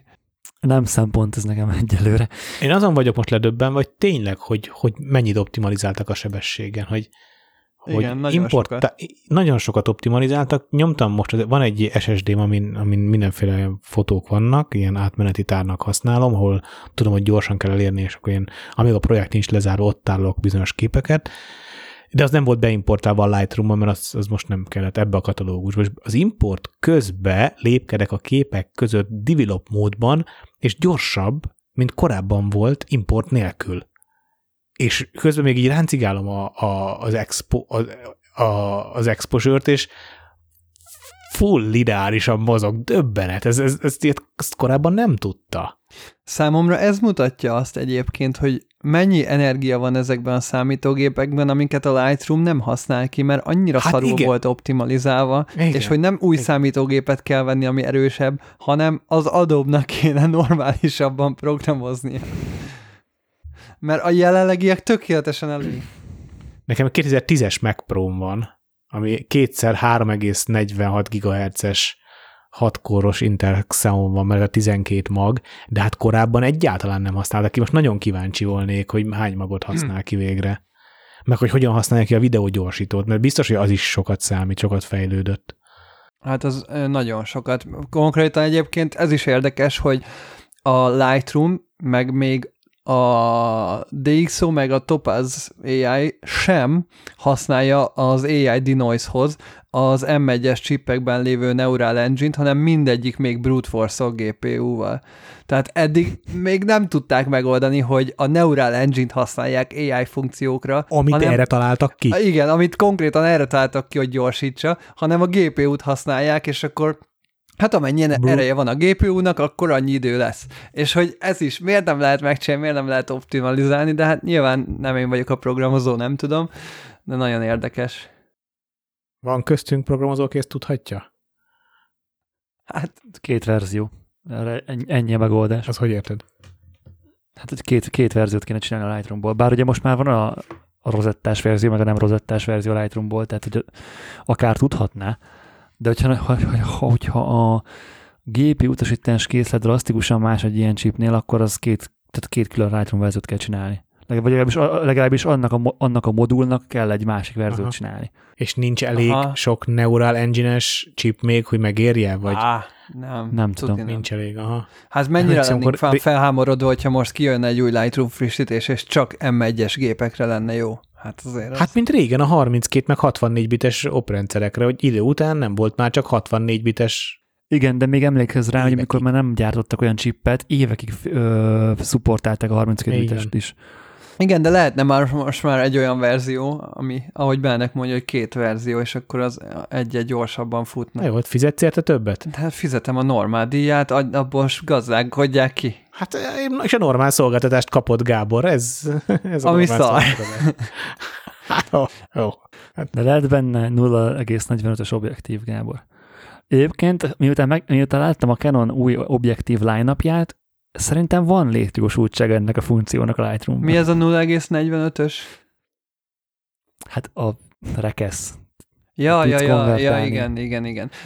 Bármilyen fotóból 0,45-ös rekesző objektívet, és egyébként, ha, ha így, így big picture-t így megnézem, van ennek értelme. Tehát ugye a Milcel elkezdtek bejönni az ilyen röhelyes kezdőértékű objektívek, mert ugye jól bírják a zajt a fényképezőgépek, vagy jobban bírják a zajt a fényképezőgépek, mint ugye a dslr bírták, fejlődött a szenzortechnológia, és elkezdtek ugye a gyártók ilyen 4,5, 5, 6, 6, 3, meg ilyen kezdőértékű, meg F8, F9, F11, meg ilyen végértékű objektíveket kiadni. Nyilván nem ugye a Pro line de az amatőr line Nagyon megszaladt. Mondjuk a hogyha az F4-el kezdődik egy objektív egy amatőr line akkor már örülünk.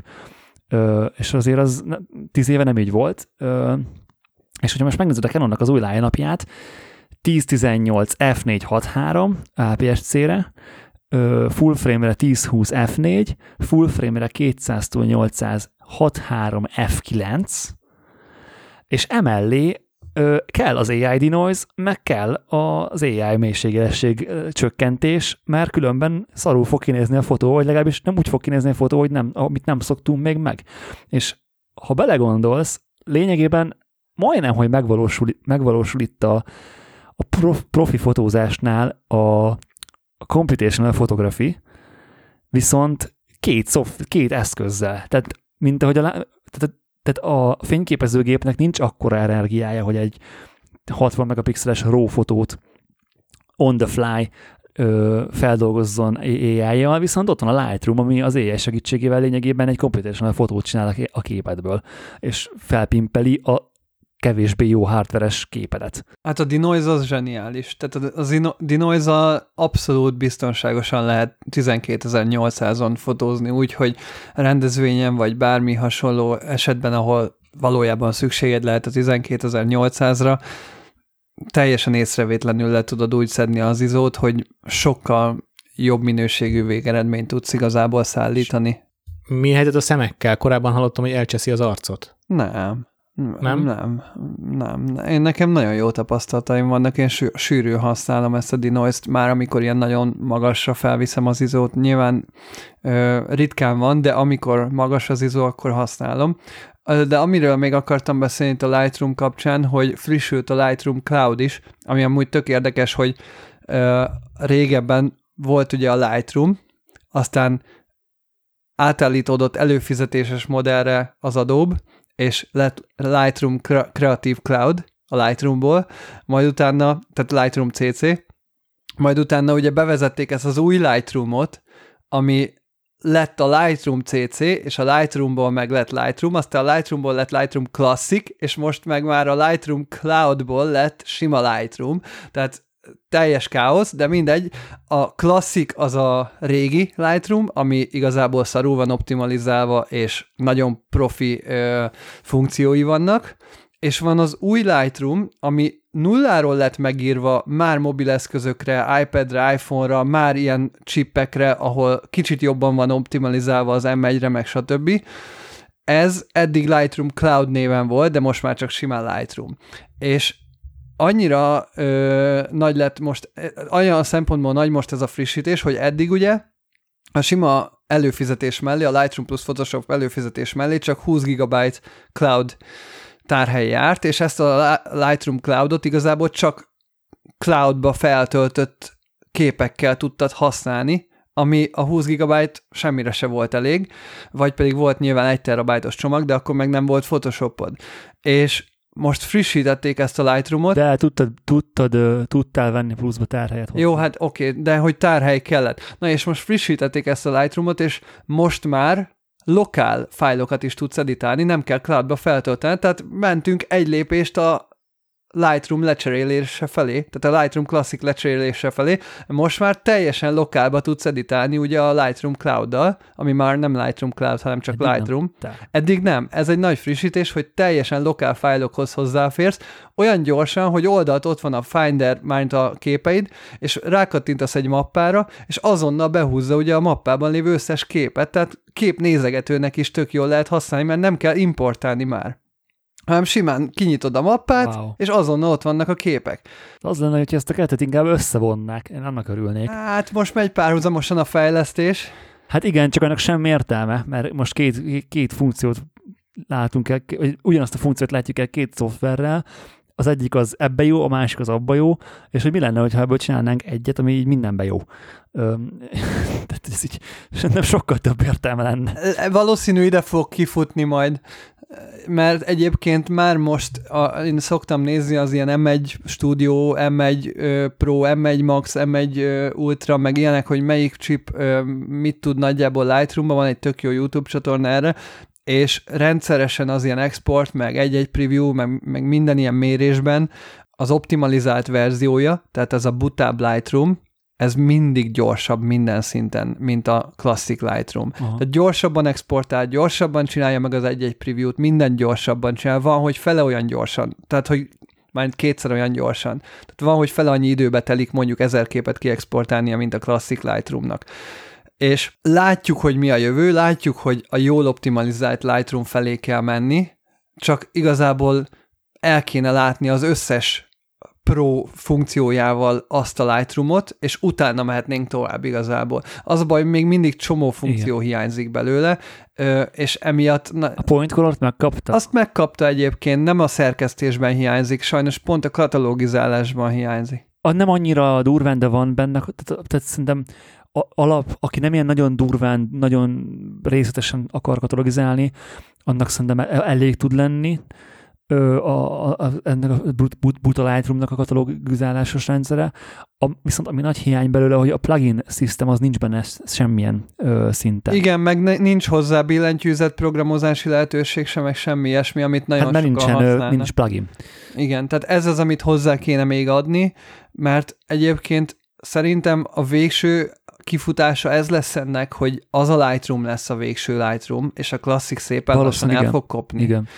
Hát igen, az lenne azért, az lenne logikus. Igen, igen. Csak tényleg nagyon sokat kell még fejleszteni. Most egy lépésre előrébb léptünk, hogy most már lokál fájlokat is tudunk editálni, tehát behúzom a 200 giga esküvőt, és nem kell érted feltölteni, meg megvárni, meg tárhelyet vásárolni, hanem csak rákattintok a mappára, és tudom editálni azokat a fotókat. Mondjuk a te esetedben, amit akartam mondani, ez nem biztos, hogy ö, értelmes, viszont el tudok képzelni egy olyan ö, use case-t, hogy ugye nyilván preszeteket, meg, meg profilokat, meg ilyeneket gyártani a klasszik Lightroom-ban egyszerűbb. Viszont, mert ugye az jobban támogatja ezt az egész dolgot. Viszont ugye azt a presetet azt simán át tudod húzni ebbe a, a buta Lightroom-ba, és bármilyen további nélkül tudod azt használni a bármelyik fotódon, Ö, és mondtad, hogy gyorsabb. Tehát simán meg lehet azt csinálni, hogy az esküvőt azt eleve ebbe húzom bele, megvan nekem a 10 presetem, amit használok, és mondjuk max export meg nem tudom, VB-t állítok a fotóimon, és sokkal gyorsabban fel tudom dolgozni a tényleg az, az ilyen dara anyagokat ebben a Lightroom-ban. Amikor meg tényleg arról van szó, hogy nem tudom, akár pluginok kellenek hozzá, vagy nagyon pepecselni kell, vagy nagyon sokat kell maszkolni, vagy nem tudom, bár nem tudom, hogy ennek a, ennek a buta Lightroom-nak mennyire jó a maszkrendszere, lehet tök jó egyébként. Ugyanaz elvileg. Arra meg ott van a klasszik. Igen, annyi, hogy nyilván én a white balance-ot, meg az export, meg ilyeneket is a billentyű kombókkal állítom, és Igen, ezt gyorsan. azért mondtam, hogy neked az, igen, az te ilyen szempontból speciális vagy. Igen, viszont például lehet, hogy válogat bizonyos embereknek, akik mondjuk rendezvényeznek, és mondjuk ö, nem is szerkesztenek a fotókon, csak válogatnak, akkor azzal, hogy megúszod az importálást, csak behúzod a mappát, és azonnal tudod válogatni tök gyorsan, arra például tök jó. És csak exportálod, amit leválogatnak. De ott van a bridge. Igen, de ez a bridge helyett most tökéletesen használható, és modernebb, meg minden. Ja, ar- igen. Igen, igen. Megnézem egyébként ezt a Lightroom-ot majd, ö, bár nekem azt meg, meg az, amiatt kell a plugin, az nagyon jó.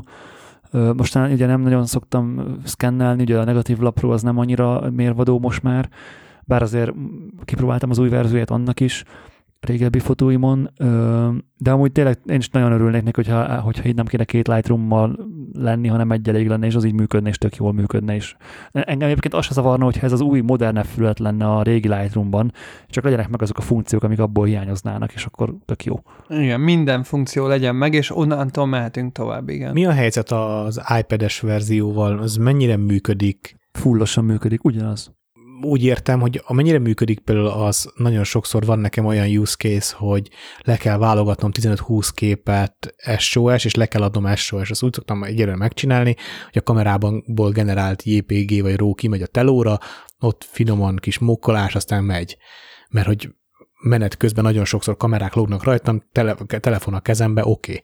És akkor ennek lenne egy, egy, egy, egy jobb verziója, mondjuk iPad-re raknám a képet, vagy kártyalolvasó, vagy, vagy nyilván most már Bluetooth-on átküldve, ott megeditálom, és úgy küldöm el, és hogy lehet, lehetne akár azt csinálni, nagyon sokszor van holt idő rendezvényen, hogy átküldöm akár az összes 600 képet, tegyük föl, hogy a Bluetooth elég gyors, vagy a kártyolvasót használok, legalább a csillagozást, ha nem akarok kamerán csillagozni, vagy alapeditálást megcsinálok az iPad-en, és majd azt majd már itthon nem kell megcsinálnom, mert látja az itthoni Lightroom. Ez egy könnyű dolog, vagy macerás az import-export? Én ezt próbáltam. Ugye nekem volt egy, egy jó pár hónapon, vagy akár szerintem talán majdnem egy évig is használtam én elsődlegesen ezt a hm. buta Lightroom-ot. és ugye az azért, pont azért csináltam, hogy a Lightroom most workflow az működjön, és nekem mindig ugye laptopot vinnem magammal. Az, az ezzel a probléma, hogy hogyha azt szeretnéd, hogy otthon tud folytatni a PC-den, vagy a MacBookodon, vagy a desktop mac a munkát, a, a normál, tehát a, a buta Lightroom-ba, akkor az összes rónak fel kell töltődnie a cloudba ahhoz, hogy azt utána le tud tölteni. De megcsinálhatod a... lokálban most már, hogy az iPad-edre behúzod a képeket, ezt a 600 képet, az iPad-eden most már lokálban megnyithatod a Lightroom-mal a fotókat, mert most már nem kell ugye cloudba dolgozni, Igen. az iPad-eden leválogatod, és a leválogatott képeket mondjuk kiexportálod valahová, és akkor onnantól a képfájl neveket visszamásolod, ahogy szoktad. Aha.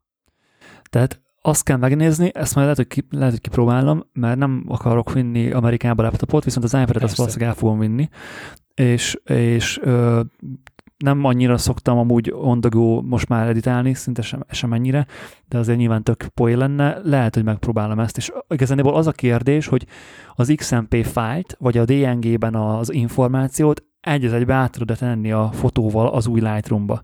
Vagy hát nem, a, bocs, nem az új Lightroom-ba, hanem az iPad-ről lementett fájl, az tart, tud-e tartalmazni információt, amit egy másik Lightroom bárhol, bármilyen, akár az új Lightroom, akár a klasszik Lightroom, egy másik eszközön, csak a fájl meglétével, semmilyen cloud sync igénybevételével Na, Ez az én kérdésem is.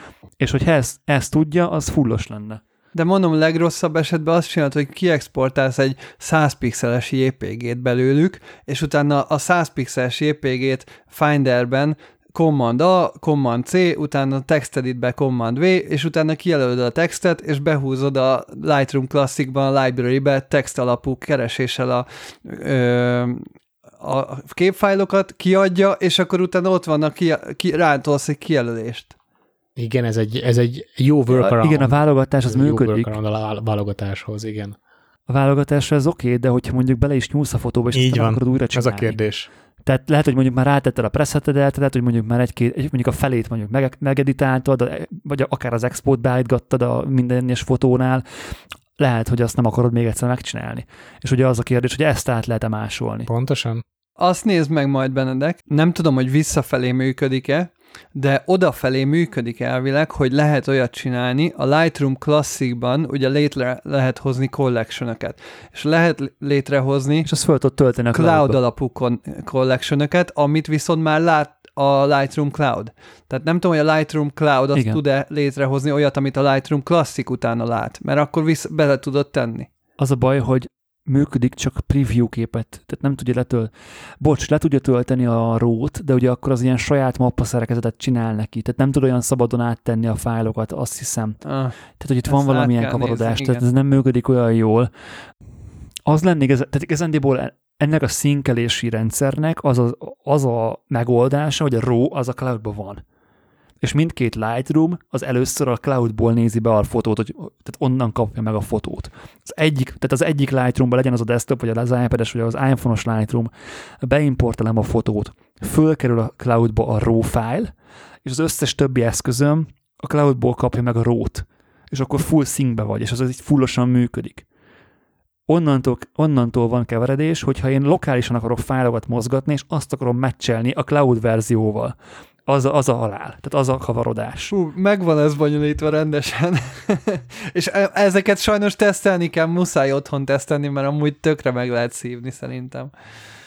Mert egyébként az a, az, a, az, a, az a módszer az nekem abszolút működött, hogy Lightroom-os, iPad-es Lightroom-ba beimportáltam a RAW fotót, föltöltöttem a cloudba, megnyitottam a MacBookon a Lightroom-ot, és lehúzta nekem a RAW-t lokálba. Aha.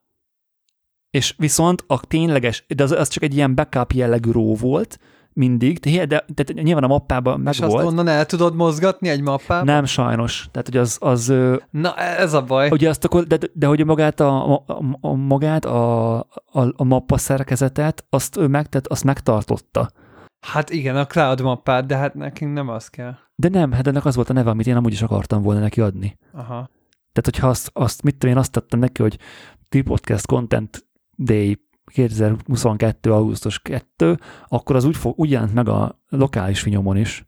Tehát, hogy az a, ilyen szempontból az rendben volt. De a Lightroom Classicba is cloud alapú collectionbe jön be. A Lightroom Classic ezt nem látta. Ja, hogy, a Light, ja, hogy te a MacBookos, MacBookon is a buta Lightroomot nyitottad Igen. meg. Ja, úgy értem, hát persze. A Lightroom Classicban ez úgy működött, hogy a, tudtad editálni a fotót, de olyan volt, mint hogyha csak egy Smart Preview-t editáltál volna. Aj, de rossz, de rossz, de rossz.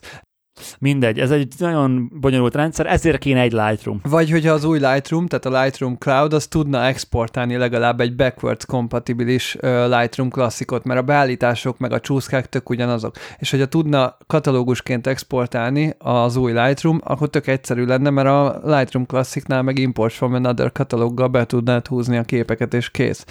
Csak nem tud visszafelé kompatibilis katalógust exportálni sajnos. Na, néztétek az Acti- Activity Monitort, amit átküldtem? Az meg ilyen sose volt még. Nagyon szépen kimaxolja. Ma- Maxon nyomja. Szépen minden csatorna szépen fullon van. Kurva jó. Hát nyilván azzal, hogy a, az M1-es procik már 12, meg 16, meg 18 magosak, rá kellett kényszeríteni a Lightroom-ot, hogy négy magnál többet használjon, és lehet, Hát hogy ez, igen, ettől ez- volt borzasztó, és most tök jó, tök szépen hasít a Mac Pro. Nagyon boldog vagyok tőle. 2010 gép, 10-es gép, 13 éves izé, számítógép, basszus. Na, látod, milyen lenne, hogyha most vennél egy kimaxolt valamit. De nem, minek? De minek? Minek? Nem, csak azt mondom, hogy most is, amit vesznek az emberek, nem szabad beleesni abba, hogy évente frissít az Apple, de nem kell mind évente kell, frissíteni a persze. számítógépeket. Hát pont az Apple-nél nem az kell. mindig annak van, aki éppen le van maradva tíz évvel, Persze. és a- az megveszi a mostanit. Hát figyelj, a, a 7 éves, a 7 éves MacBook Pro-nál pont most a valamelyik nap filóztam, hogy lehet, hogy leg 7 éves számítógép. Napi szinten nyitom, csukom. És most filóztam rajta, hogy lehet, hogy le kéne cserélni, mert valamelyik nap lassan izé, startupolt, meg a Lightroom nehezen indult el. Hát Néha, néha újra kell egyetni. Évente szoktam. Az M1 Max is két éves, és igazából még innentől öt évig simán fog működni faszán. Tehát Persze. 7-8 évet Persze. bőven ki fog bírni. Vagy Most még akár 10 is szerintem. Egy barátom két, két vad kérdéssel talált meg, mondtam, hogy Gábort keresse, bocs Gábor, ha majd keresnek. Az a baj, mindenkit már hozzám küldesz, és az egész napom szupportálás, de Hát óradíjat kell kérni. Hogy, hogy benne erős meket otthonra, egy Mac minit akart venni, és akkor mondtam, hogy inkább a Mac stúdiót vegyen, mondjuk minden információ nélkül mondtam, csak ha van pénzed, vedd egy erősebbet, mert tovább van lesz jó. pénzed, vegyed a jobbat. Ennyi. Persze, igen. igen. A, meg hogy fényképezőgépet mit vegyen, hogy, hogy Z8-at vagy, vagy mit, és Canon, vagy Nikonos, hát mert mi más tudna venni, tehát hogy csak Z8-at tud venni kb. Az ZF Ja, igen. is tud. Ha, ha Hát most olyan- már, ja, ZF, nem hiszem, ja. hogy akar ZF-et, mert hogy fény, tehát hogy dolgozni kell napi, napi kemény, tehát sokat kell fogni a kamerát, nem hiszem, hogy a ZF lenne erre a- az alkalmas. Na most nagy bajban lennék, ha most Nikonos lennék, úgy megvenném, mint a shit. Tehát nem volna kérdés. Nem volna kérdés.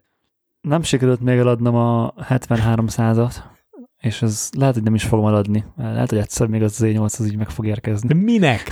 Nem fog. Autofókuszos fényképezőgép, azért egyszer kell venni, majd még Peti. Hóbort. Hát nyilván, nyilván az. Nem kell. Na de néztétek az új Apple eventen a csodás felvételeket? Én nem. De hát tudjuk, hogy én nem. Én néztem, persze, tök jó. Sajnos lelőtték, sajnos lelőtték a point, mielőtt elkezdtem volna nézni a Ezért keynote-ot. kell élőben nézni benne. Maga az Apple lőtte le a point? Nem, csak ugye ez volt az első olyan Apple event, ami ma, európai idő szerint hajnali egykor ment live-ba, és hát akkor én a szemem belsejét néztem nagy erőkkel, nem a Jó, előbb Apple olvastál keynote-ot. róla, mint hogy nézted akkor. És ugye másnap, nem tudom miért, ja, küldték is, valaki már egyből küldte, tehát már, lehet, hogy, lehet, hogy nem a Gábor, valami haverom már Pálbek, már küldte a sprint screen tehát megnyitottam a Messenger-t, és ma azt láttam, hogy Made with iPhone, és izé, az egészet ugye iPhone 15 Pro-val vették fel, tehát gyakorlatilag nem tudtam volna kikerülni, és viszont megdöbbentően durva volt. Tehát egyedül a, a látószög miatt volt gyanús, Igen, végig azt lehetett 24 rajta látni, hogy a minden. látószög meg a mélység, élesség az, az nem annyira cinematik, de amúgy elképesztően durva volt, hogy ezt, ezt lehozták Az iPhone-ra. Apple Event 2023 szeptember, azt keressem, azt nézem meg. Nem, Nem, nem október. november. Scary Október. Fest. Vagy Apple október, Event, október, ja, október 30, 30 vagy megvan. valami ilyesmi volt. Scary Fest? Igen, Ja, azért látom. is volt szerintem éjszaka az a Halloween-i témára eléggé rámentek. igen, igen, tuti miatt. Egyébként nyilván ezt lehetett tudni, hogy mióta van a log felvétel, hogy tökre versenyképes tud lenni az iPhone, hogyha jól be van világítva a snit, meg olyan eszközöket használnak, ami, ami egyébként csiliárdos stabilizáló cuccok, meg olyan production, meg minden Ari Sky panellel van megvilágítva, és akkor oké, okay, iPhone-t használtunk. Az a, az a robotkar, Csak az a robot Az- az, annyiba az az került, mint másnak a, mint egy budapesti villa basszus, vagy nem tudom.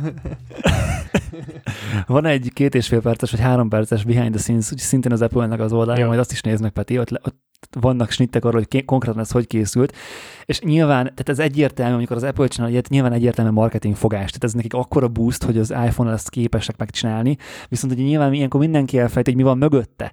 Tehát, hogy, hogy amikor az a mennyiségű cucc oda volt kamionozva az Apple ö, mothershipbe, teljesen mindegy, hogy milyen kamerát Igen. raksz rá, az a bő, bődötesen jó végeredményt fogsz elérni. Főleg, hogy minden egyes világítási érték úgy ki van tesztelve, ugye teszt snittekkel, hogy meddig mehetsz el, meddig lehet pusolni, real Igen. time ott vannak emberek, akik technikusok, fényelik, stb., hogy úgy van belőve az utolsó fényértéke is a padlónak, meg minden világítás a LED, LED csíkoknak, hogy az tökéletesen nézzen ki azon a szenzoron, tehát ez egyébként persze egyértelmű, de ez egy tök jó marketingfogás nyilván. Egyébként a Blackmagic kamera al- alkalmazásával vették föl, látszik a behind the scenes hogy az az alkalmazás futott, és a leg, legviccesebb ö, snit az az volt, hogy konkrétan ez az alkalmazás az képes arra, hogy manuál fókuszálj az objektívvel. Tehát az iPhone ugye hiába tud autofókuszt, az a Blackmagic app, ez képes felülírni ezt, és full manuál fókuszt képes az a, a, a lencsén csinálni, és ehhez hozzá tudsz kötni follow fókusz rendszereket. És van egy olyan kép sor, hogy konkrétan az iPhone-nak az, é- és az élességállítását azt rendesen fókuszpullerrel csinálják, wireless fókuszpuller kis nobbal, nem, a, nem az autofókuszra agyasztkoztak egy semmilyen szinten, hanem, hanem ugyanúgy, mint egy rendes kameránál, hogy a manuális objektíveket ugyanúgy húzták kézzel az élességet. És mi ez a cage, amit használtak, azt lehet tudni? Jó kérdés. Ez a... mm, Tudom, tudom melyik ez. Ö, Várjál. Egyébként ez a, ez a cage, cage rendszer ez nagyon régóta van már, Aha. mármint a korábbi iPhone-okra is volt. Ez, ez az egyik ilyen leg, legrobosztusabb. Azért szó, az, az szúrt nekem is szemet, hogy nagyon kis...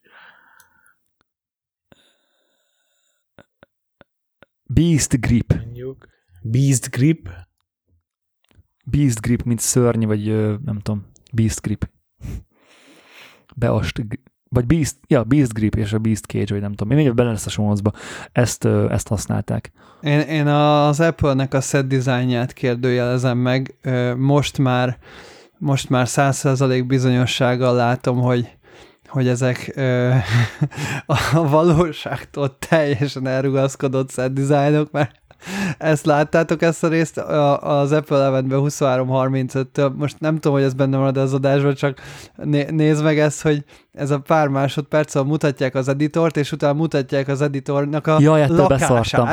Ez, ez kegyetlen. Az, hogy néz ki az a Ez lakás? kegyetlen. Melyik editornak van ilyen lakása? Takarodjatok, mert nincs. Nincs ilyen lakása egyik editornak. És nem a nappaliba. Tehát, hogy sorry, de ez, ez nem. Ez jó, ez jó, ez jó. Ez, ezt nagyon adnám Nagyon ezt a nappalit egyébként. Így elképzeltem én is, hogy egy ilyen stokholmi kis piros házikó, és akkor az egyik Nyilván. fal így ki van alakítva egy ilyen, ilyen, ilyen öt XDR screenes Persze, setupnak. ny- ez teljesen reális, hogy így editálsz. Egyébként szerintem a, a, amikor a hardware labort ábrázolják, tudod, a, nem tudom a csávónak a nevét, az a szigorú tekintetű csávóról, az is, az is full kamu. Ó, akinek olyan akcentusa volt, hogy úristen, alig lehetett érteni, amit mond. Na mindegy. Szóval igen, uh, igazániból csak mint értekesség akartam bedobni, hogy ö, meg hogy hangoz, hangozzon el, hogy már ilyen sokat beszéltünk hogy az iPhone videós képességéről. Durva. Az azért nagyon érződik, amiről előbb is beszéltünk, hogy nem, megint csak az van, hogy nem a kamera a lényeg, hanem a minden más. A, az effekt, a hang, a, a, az összes többi hardware. Hát ez, hogy milyen kamerával jössz a rendezvényre, ez teljesen indif- indifferens szint. Tehát a világítás, a, a, tényleg az, az összes szakértelem, ami benne van, e- ez az, ami elviszi. Hát mekkora, mekkora rig van azon a rohadt iPhone-on. Hát őrület. Persze. Nyilván itt ugye a a log felvételi lehetőség, meg az Apple ProRes volt, ami Persze. miatt ez létrejöhetett egyáltalán, tehát az kellett ebbe bele. Viszont amit, ahogy te is mondod, minden más. Tehát az, hogy tényleg, amit a Gábor is mondott, hogy a, az egyes lecsíkoknak, meg a, meg a bődösen nagy screeneknek, az lumerre ki van mérve, hogy ez pont úgy kell, hogy megvilágítsa, Igen. és akkor lesz szép, és akkor lesz az arc világos, akkor fog szépen leválni a háttértől, és a többi, és a többi. Ez nyilván ki van találva, és bármilyen telefont beraksz, vagy bármilyen fényképezőképet beraksz, gyönyörű képet fog adni, de egyszerűen most ért el oda az iPhone technikailag, hogy a, kodekeket tudod használni ilyen szintű production és ez eddig nem volt meg. Most már megvan. Ezért lehet Még egy az Apple-höz, hogy nyár közepén olvasom a, a Steve Jobs könyvet. Volt, volt valamikor a nyáron egy, egy tripont kiárusítás, ahol elmentem, és megnéztem, hogy mit lehetne venni, és hát majdnem vettem LED lámpát, de aztán végül lebeszéltem magam róla, mert hogy majd, majd akkor veszek, amikor égető hiányát érzem itthon, és nem vettem meg, végül pedig jó áron volt egyébként. Melyik, milyen lámpát akartál venni? Nem teljesen mindegy, most már. Féláron adták. Nem, mindegy, már nem számít. Majd Elmúlt vége. lámpáról még beszélhetünk. Jó, jó, jó, jó. Hát non-light volt, valamilyen, valamelyik non-light, 60B talán. Nem tudom, nem emlékszem igazából. Jó, Gábor, ha tegnap lett volna, se emlékeznék, erre most fél évvel ezelőtti okay. dologra kérdezel rá, nem tudom. Lényeg, hogy akciós volt, ilyen kiárusítás volt a tripontban, és akkor vettem, hogy valami, nem az, hogy valamit vegyek, de hát megláttam a Steve Jobs könyvet féláron, vagy harmadáron, vagy négyedáron, nem tudom már, és akkor azt... És azt, hogy valamit vegyek. Nem, mind, mondom, nem azért, de hogy mindegy. Azt az amúgy el is el akartam olvasni. És azt így olvasgatom azóta a szabadidőmben, és az az igazság, hogy ha nem lennék mekes, csak elolvastam ezt a könyvet, eszelősen akarnék meket venni és annyira örülök igazából, nem sznobizmusból, meg nem ilyen elitista fasságból, de annyira örülök, hogy, hogy, hogy még ott voltam a legelején. Én, én venni nem vettem, hajszálom múlt, de nem vettem iBookot, az utolsó, az utolsó ö, nem AMD kigyártotta, nem az Intel, nem AMD volt. AMD volt. Nem AMD gyártotta. De. Na mindegy, az utolsó nem inteles processzoros laptop. Aztán ott voltam az első, első inteleseknél. Hogy olvasom a könyvben, hogy hogyan, még milyen, milyen mindsettel készítik a, a ter- készítették, hát Steve Jobs felügyel a termékeket. Az iPhone-ig még nem jutottam el, remélem, hogy fog arról is szólni a, a könyv. Egyszerűen nem akarnék más terméket használni. És esküszöm pusztuljak el, nem ilyen elitista baromság, meg sznobizmus, hanem egyszerűen tényleg tetszik az a fajta hozzáállás, amit, ami, amivel ő csinált, ami borzasztó ember lehetett így a könyv alapján. Egy, szomszédja nem akarnék lenni, nem, hogy az alkalmazottja, vagy akartam volna lenni. Nekem egyébként én nem olvastam az iPhone, a Steve Jobs könyvet, csak így nyilván én is Mac-et már nagyon régóta használtam, jóval az iPhone megjelenés előtt, és amikor megjelent az iPhone, már akkor annyira idegesítő volt, hogy minden más gyártó aki még nem tudja megcsinálni az iPhone-t, az igazából szitta, majd utána egy-két évvel később takra lemásolták egy az egyben. És azóta, mióta szarrá perelte is egyébként az Apple a Samsungot az összes másolása miatt, annyira valahogy nekem a Samsungnak a kommunikációja nem szimpatikus, hogy megjelenik egy iPhone, reklámban ö, el, lehordják mindennek, aztán egy év múlva meg lemásolják pont ugyanazt. Neked volt okos telefonod az iPhone előtt? Nekem volt Nokia. Volt, mert iPhone az rohadt drága volt, és én még nagyon tini voltam akkor, amikor iPhone bejött már. Mert én nyomkodósról váltottam. Tehát én buta telefonról Igen, váltottam mert iPhone-ra. te már akkor is jó kereső fotós voltál. Húzás, de, de én nekem meg iPhone 6 volt az első iPhone-om.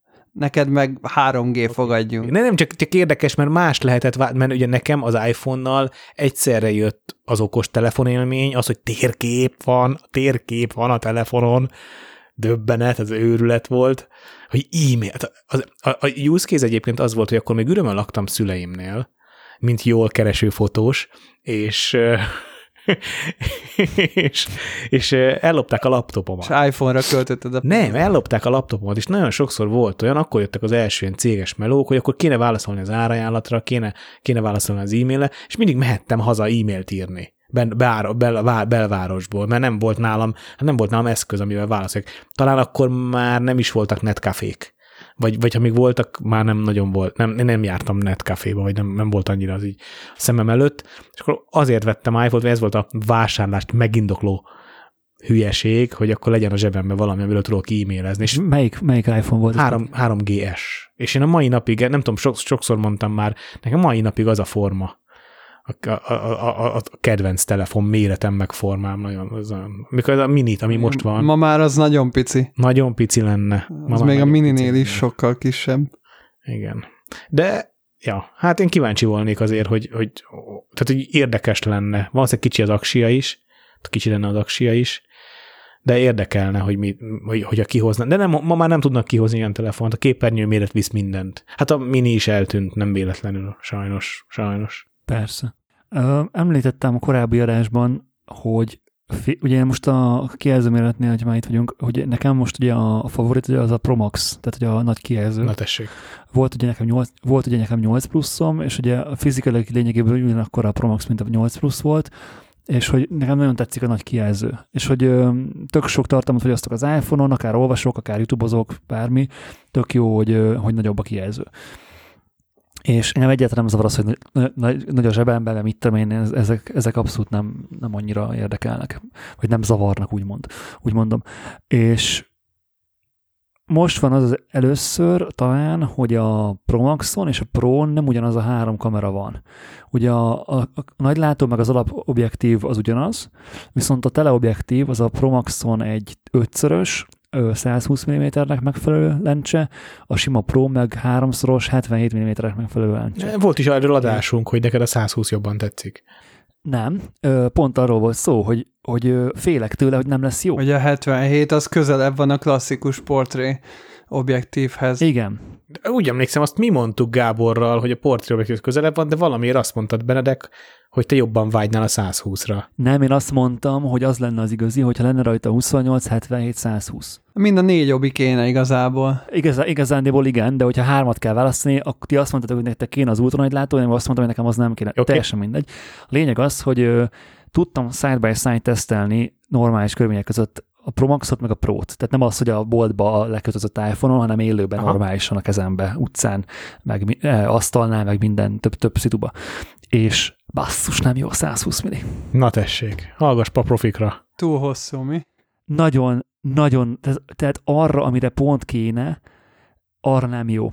És abban reménykedem, hogy a 30, 35 millió lesz, viszont a teleobjektívnél nem jó.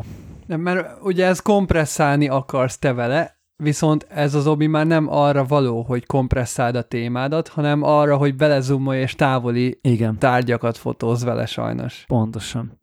És lehet egyébként, ja, ettől függetlenül a Pro Maxot fogom megvenni, tehát nem érdekel. Úgyhogy fogsz kijelző. kamerázni vele semmit. Két dokumentumot lefotózol random az utcán, vagy nem az utcán, az irodában, és kész. Tehát, Messziről, mások kezében. Tehát a fotózásnál abszolút a, úgyis a 35 mm-re fogom állítani az alaplátószöget, és azzal fog fotózni. Mert ott amúgy se használnám a, a teleobjektívet, mert ugye ott a szenzor is lényegesen gyengébb. És ugye ez egy generált fotó, tehát, a tizen, tehát készül egy 12 megapixeles fotó, és egy 48 megapixeles fotó, és abból merge neked egy más látószögű 24 megapixeles fotót És DNG a formátuma? és DNG a formátum, és fullosan, és tesóm küldött át ilyeneket, és betettem Lightroom-ba, kérte, hogy, Hm.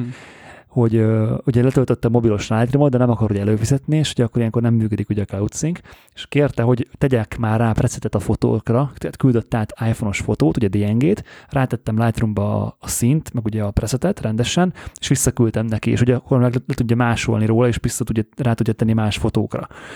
És ö, és tehát olyan durva anyag van abban a fotóba, hogy így nem hiszed el.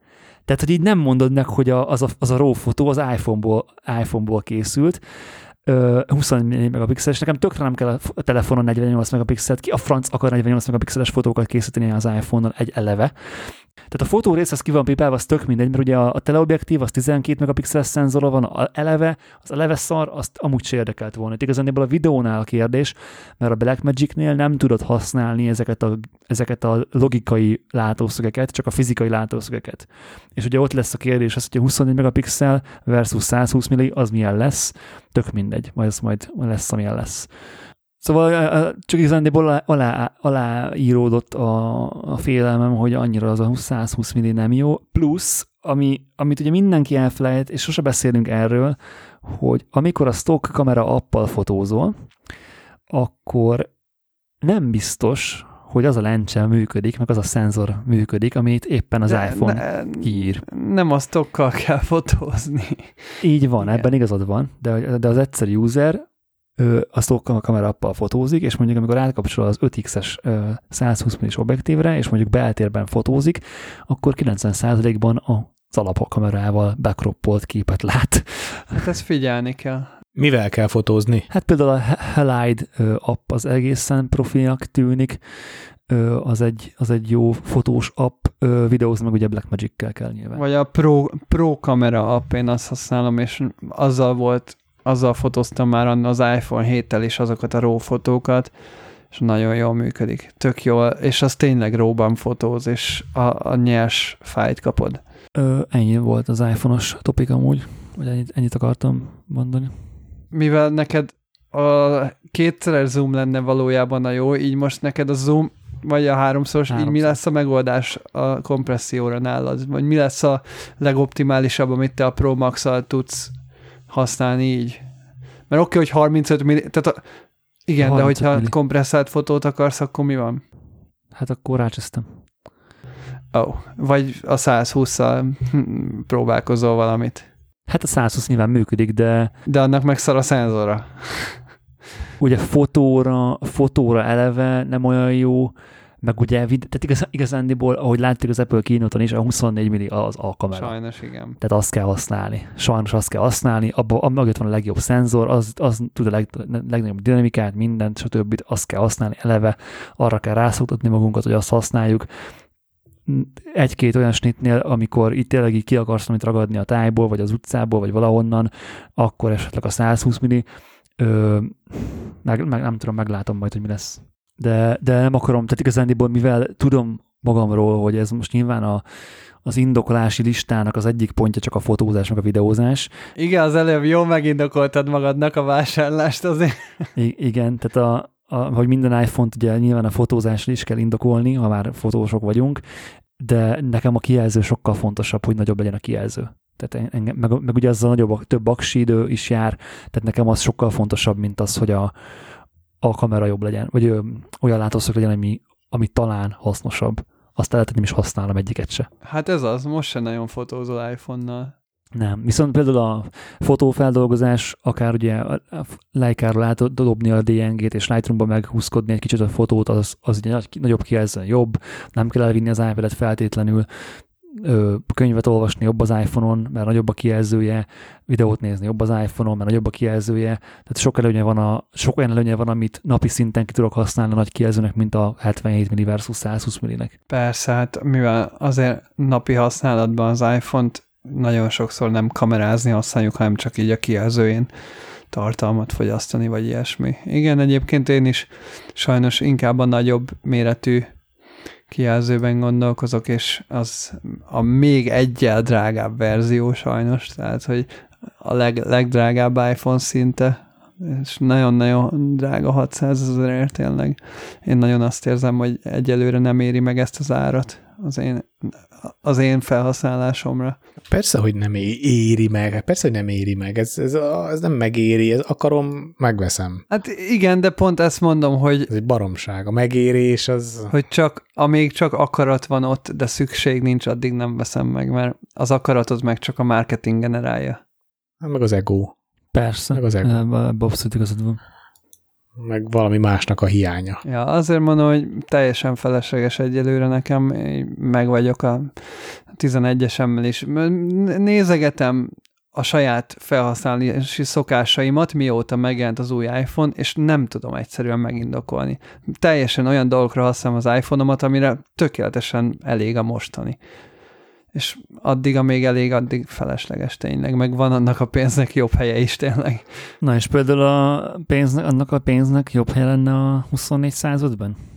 Az új Canonovicban? Nem, nem. Néztem, nagyon jó ez a 24-105-2.8, még beszéltük is korábban, hogy milyen jó lenne, de nem, pont ugyanannyiba kerül, mint a 24-70 F2, és a kettő közül én a 24, hu- vagy 28-70 F2, én a kettő közül inkább a 28-70 F2-t választanám, tényleg ugyanannyiba kerülnek, de látom azt, hogy biztos, akinek elég a 2.8, tehát akik rendezvényeket fotóznak, vagy akár ugye ez videósoknak is készült elsődlegesen, arra nagyon jó. Tehát ez, ez egy nagyon jó hobbi szerintem nagyon sok embernek, nem nekem, mert nekem a 2.8-nak a képe az egy picit, nekem a 2.8 az nem elég, de abszolút el tudom képzelni azt, hogy esküvői videósok ezzel az egy jobbival mindent lehoznak szinte.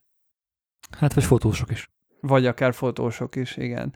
És a, és a legjobb benne, hogy, meg, hogy egész nagy ugye a zoom range, viszont internál zoomos az egész Persze, lencse. internál zoomos. Tehát nem változik a tubo, tubus méret, ami egyszerűen zseniális. Végre tett a Canon egy objektívére Aperture ringet, ami szerintem megint zseniális dolog, és ami Gábor szerint full baromság, szerintem zseniális.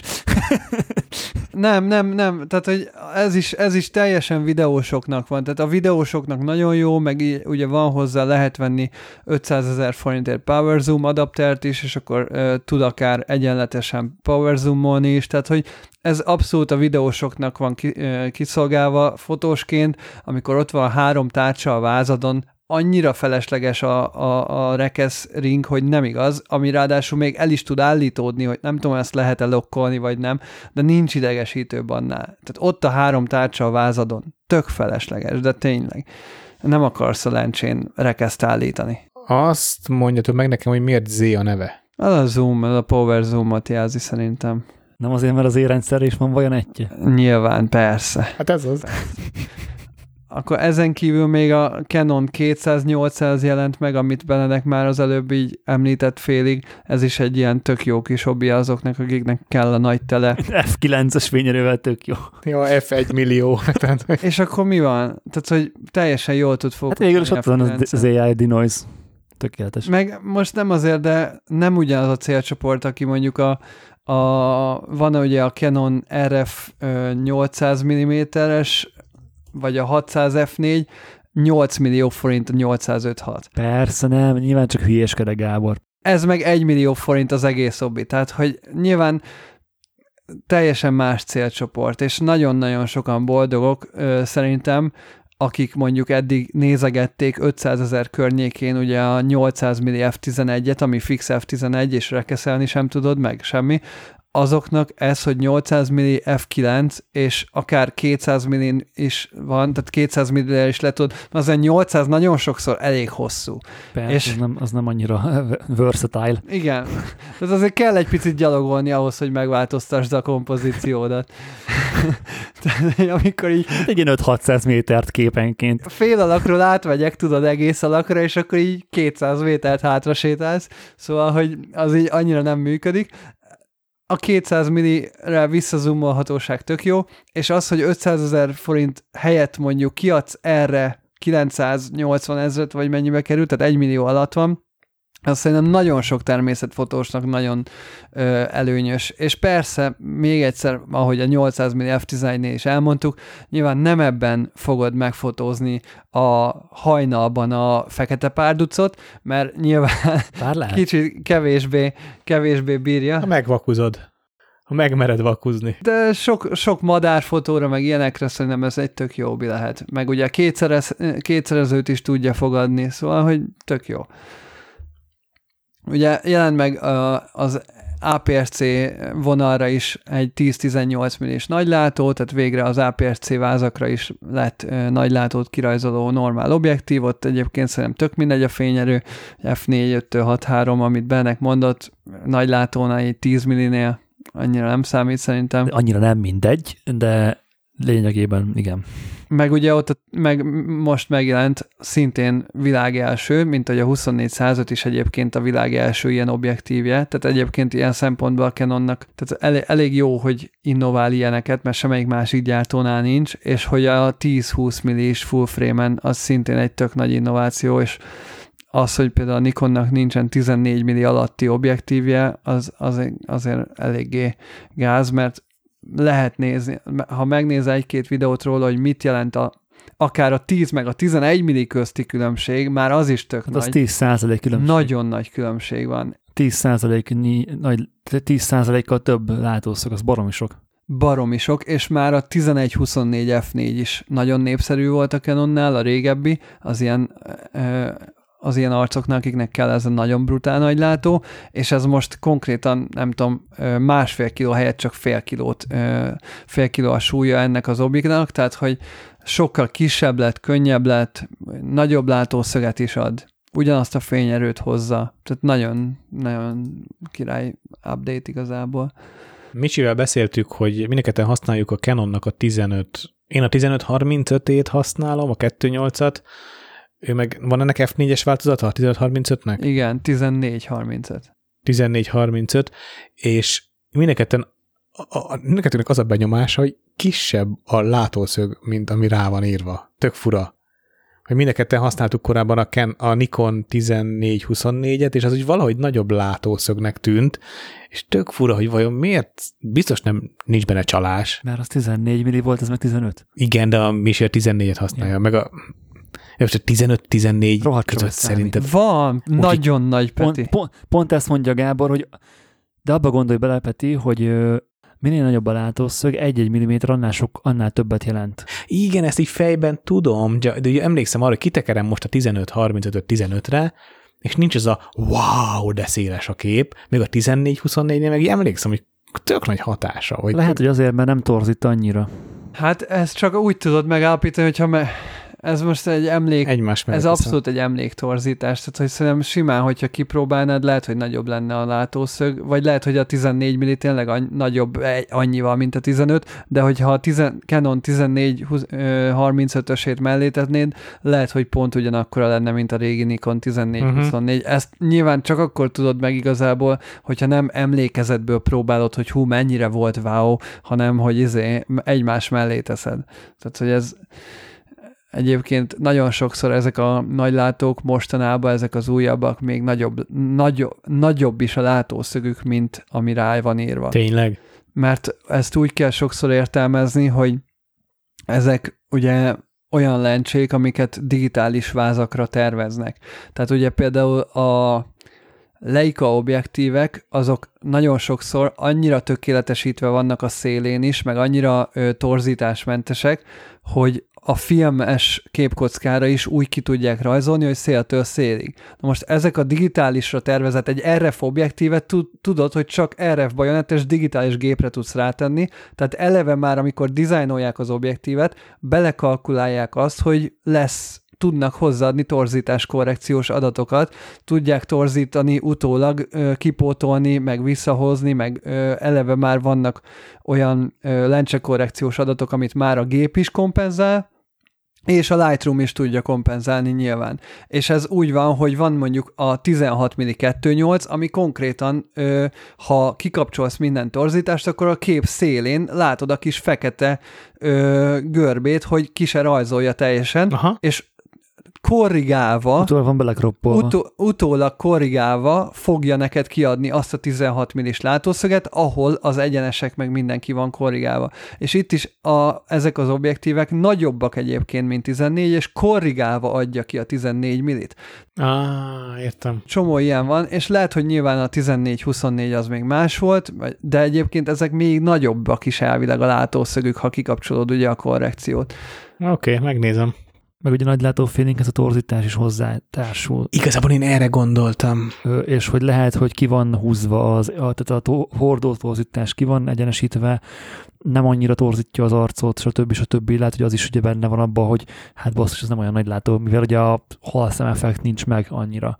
Régen jobban torzítottak az obik, mert rosszabbak voltak a lencse dizájnok. Így van. Én erre gondoltam amúgy hogy ez egy 15 évvel ezelőtti objektív, a 14-24 Igen. kb. És hogy, hogy, hogy ennek a torzítása adta meg a nagy látóhatást, amit ezt, ezt meg még nem. Jaja. Igen, tehát e, e ezek szerintem abszolút benyomások, és maximum tényleg valós teszt tudja eldönteni. Aminek amúgy semmi értelme. És, és semmi értelme, mert nem fogsz 14 Igen. Igen. Tetszik, vagy nem tetszik, vagy... Igen, Meg úgyse fogod használni ezt az objektívet. Ja, ja, ja, ja, ja. Hát, ha csak nem a ZFM. Ja, ja, de ezeken nem kell meglepődni, tehát attól még nem lesz egy lencse rosszabb, mert ö, Digital First-re van tervezve, és arra van tervezve, hogy ki legyen korrigálva. Nyilván sokkal drágább megcsinálni a Leica-nak egy olyan lencsét, hogy egy filmes képkockát is módosítás nélkül úgy kirajzoljon, ahogy annak kell.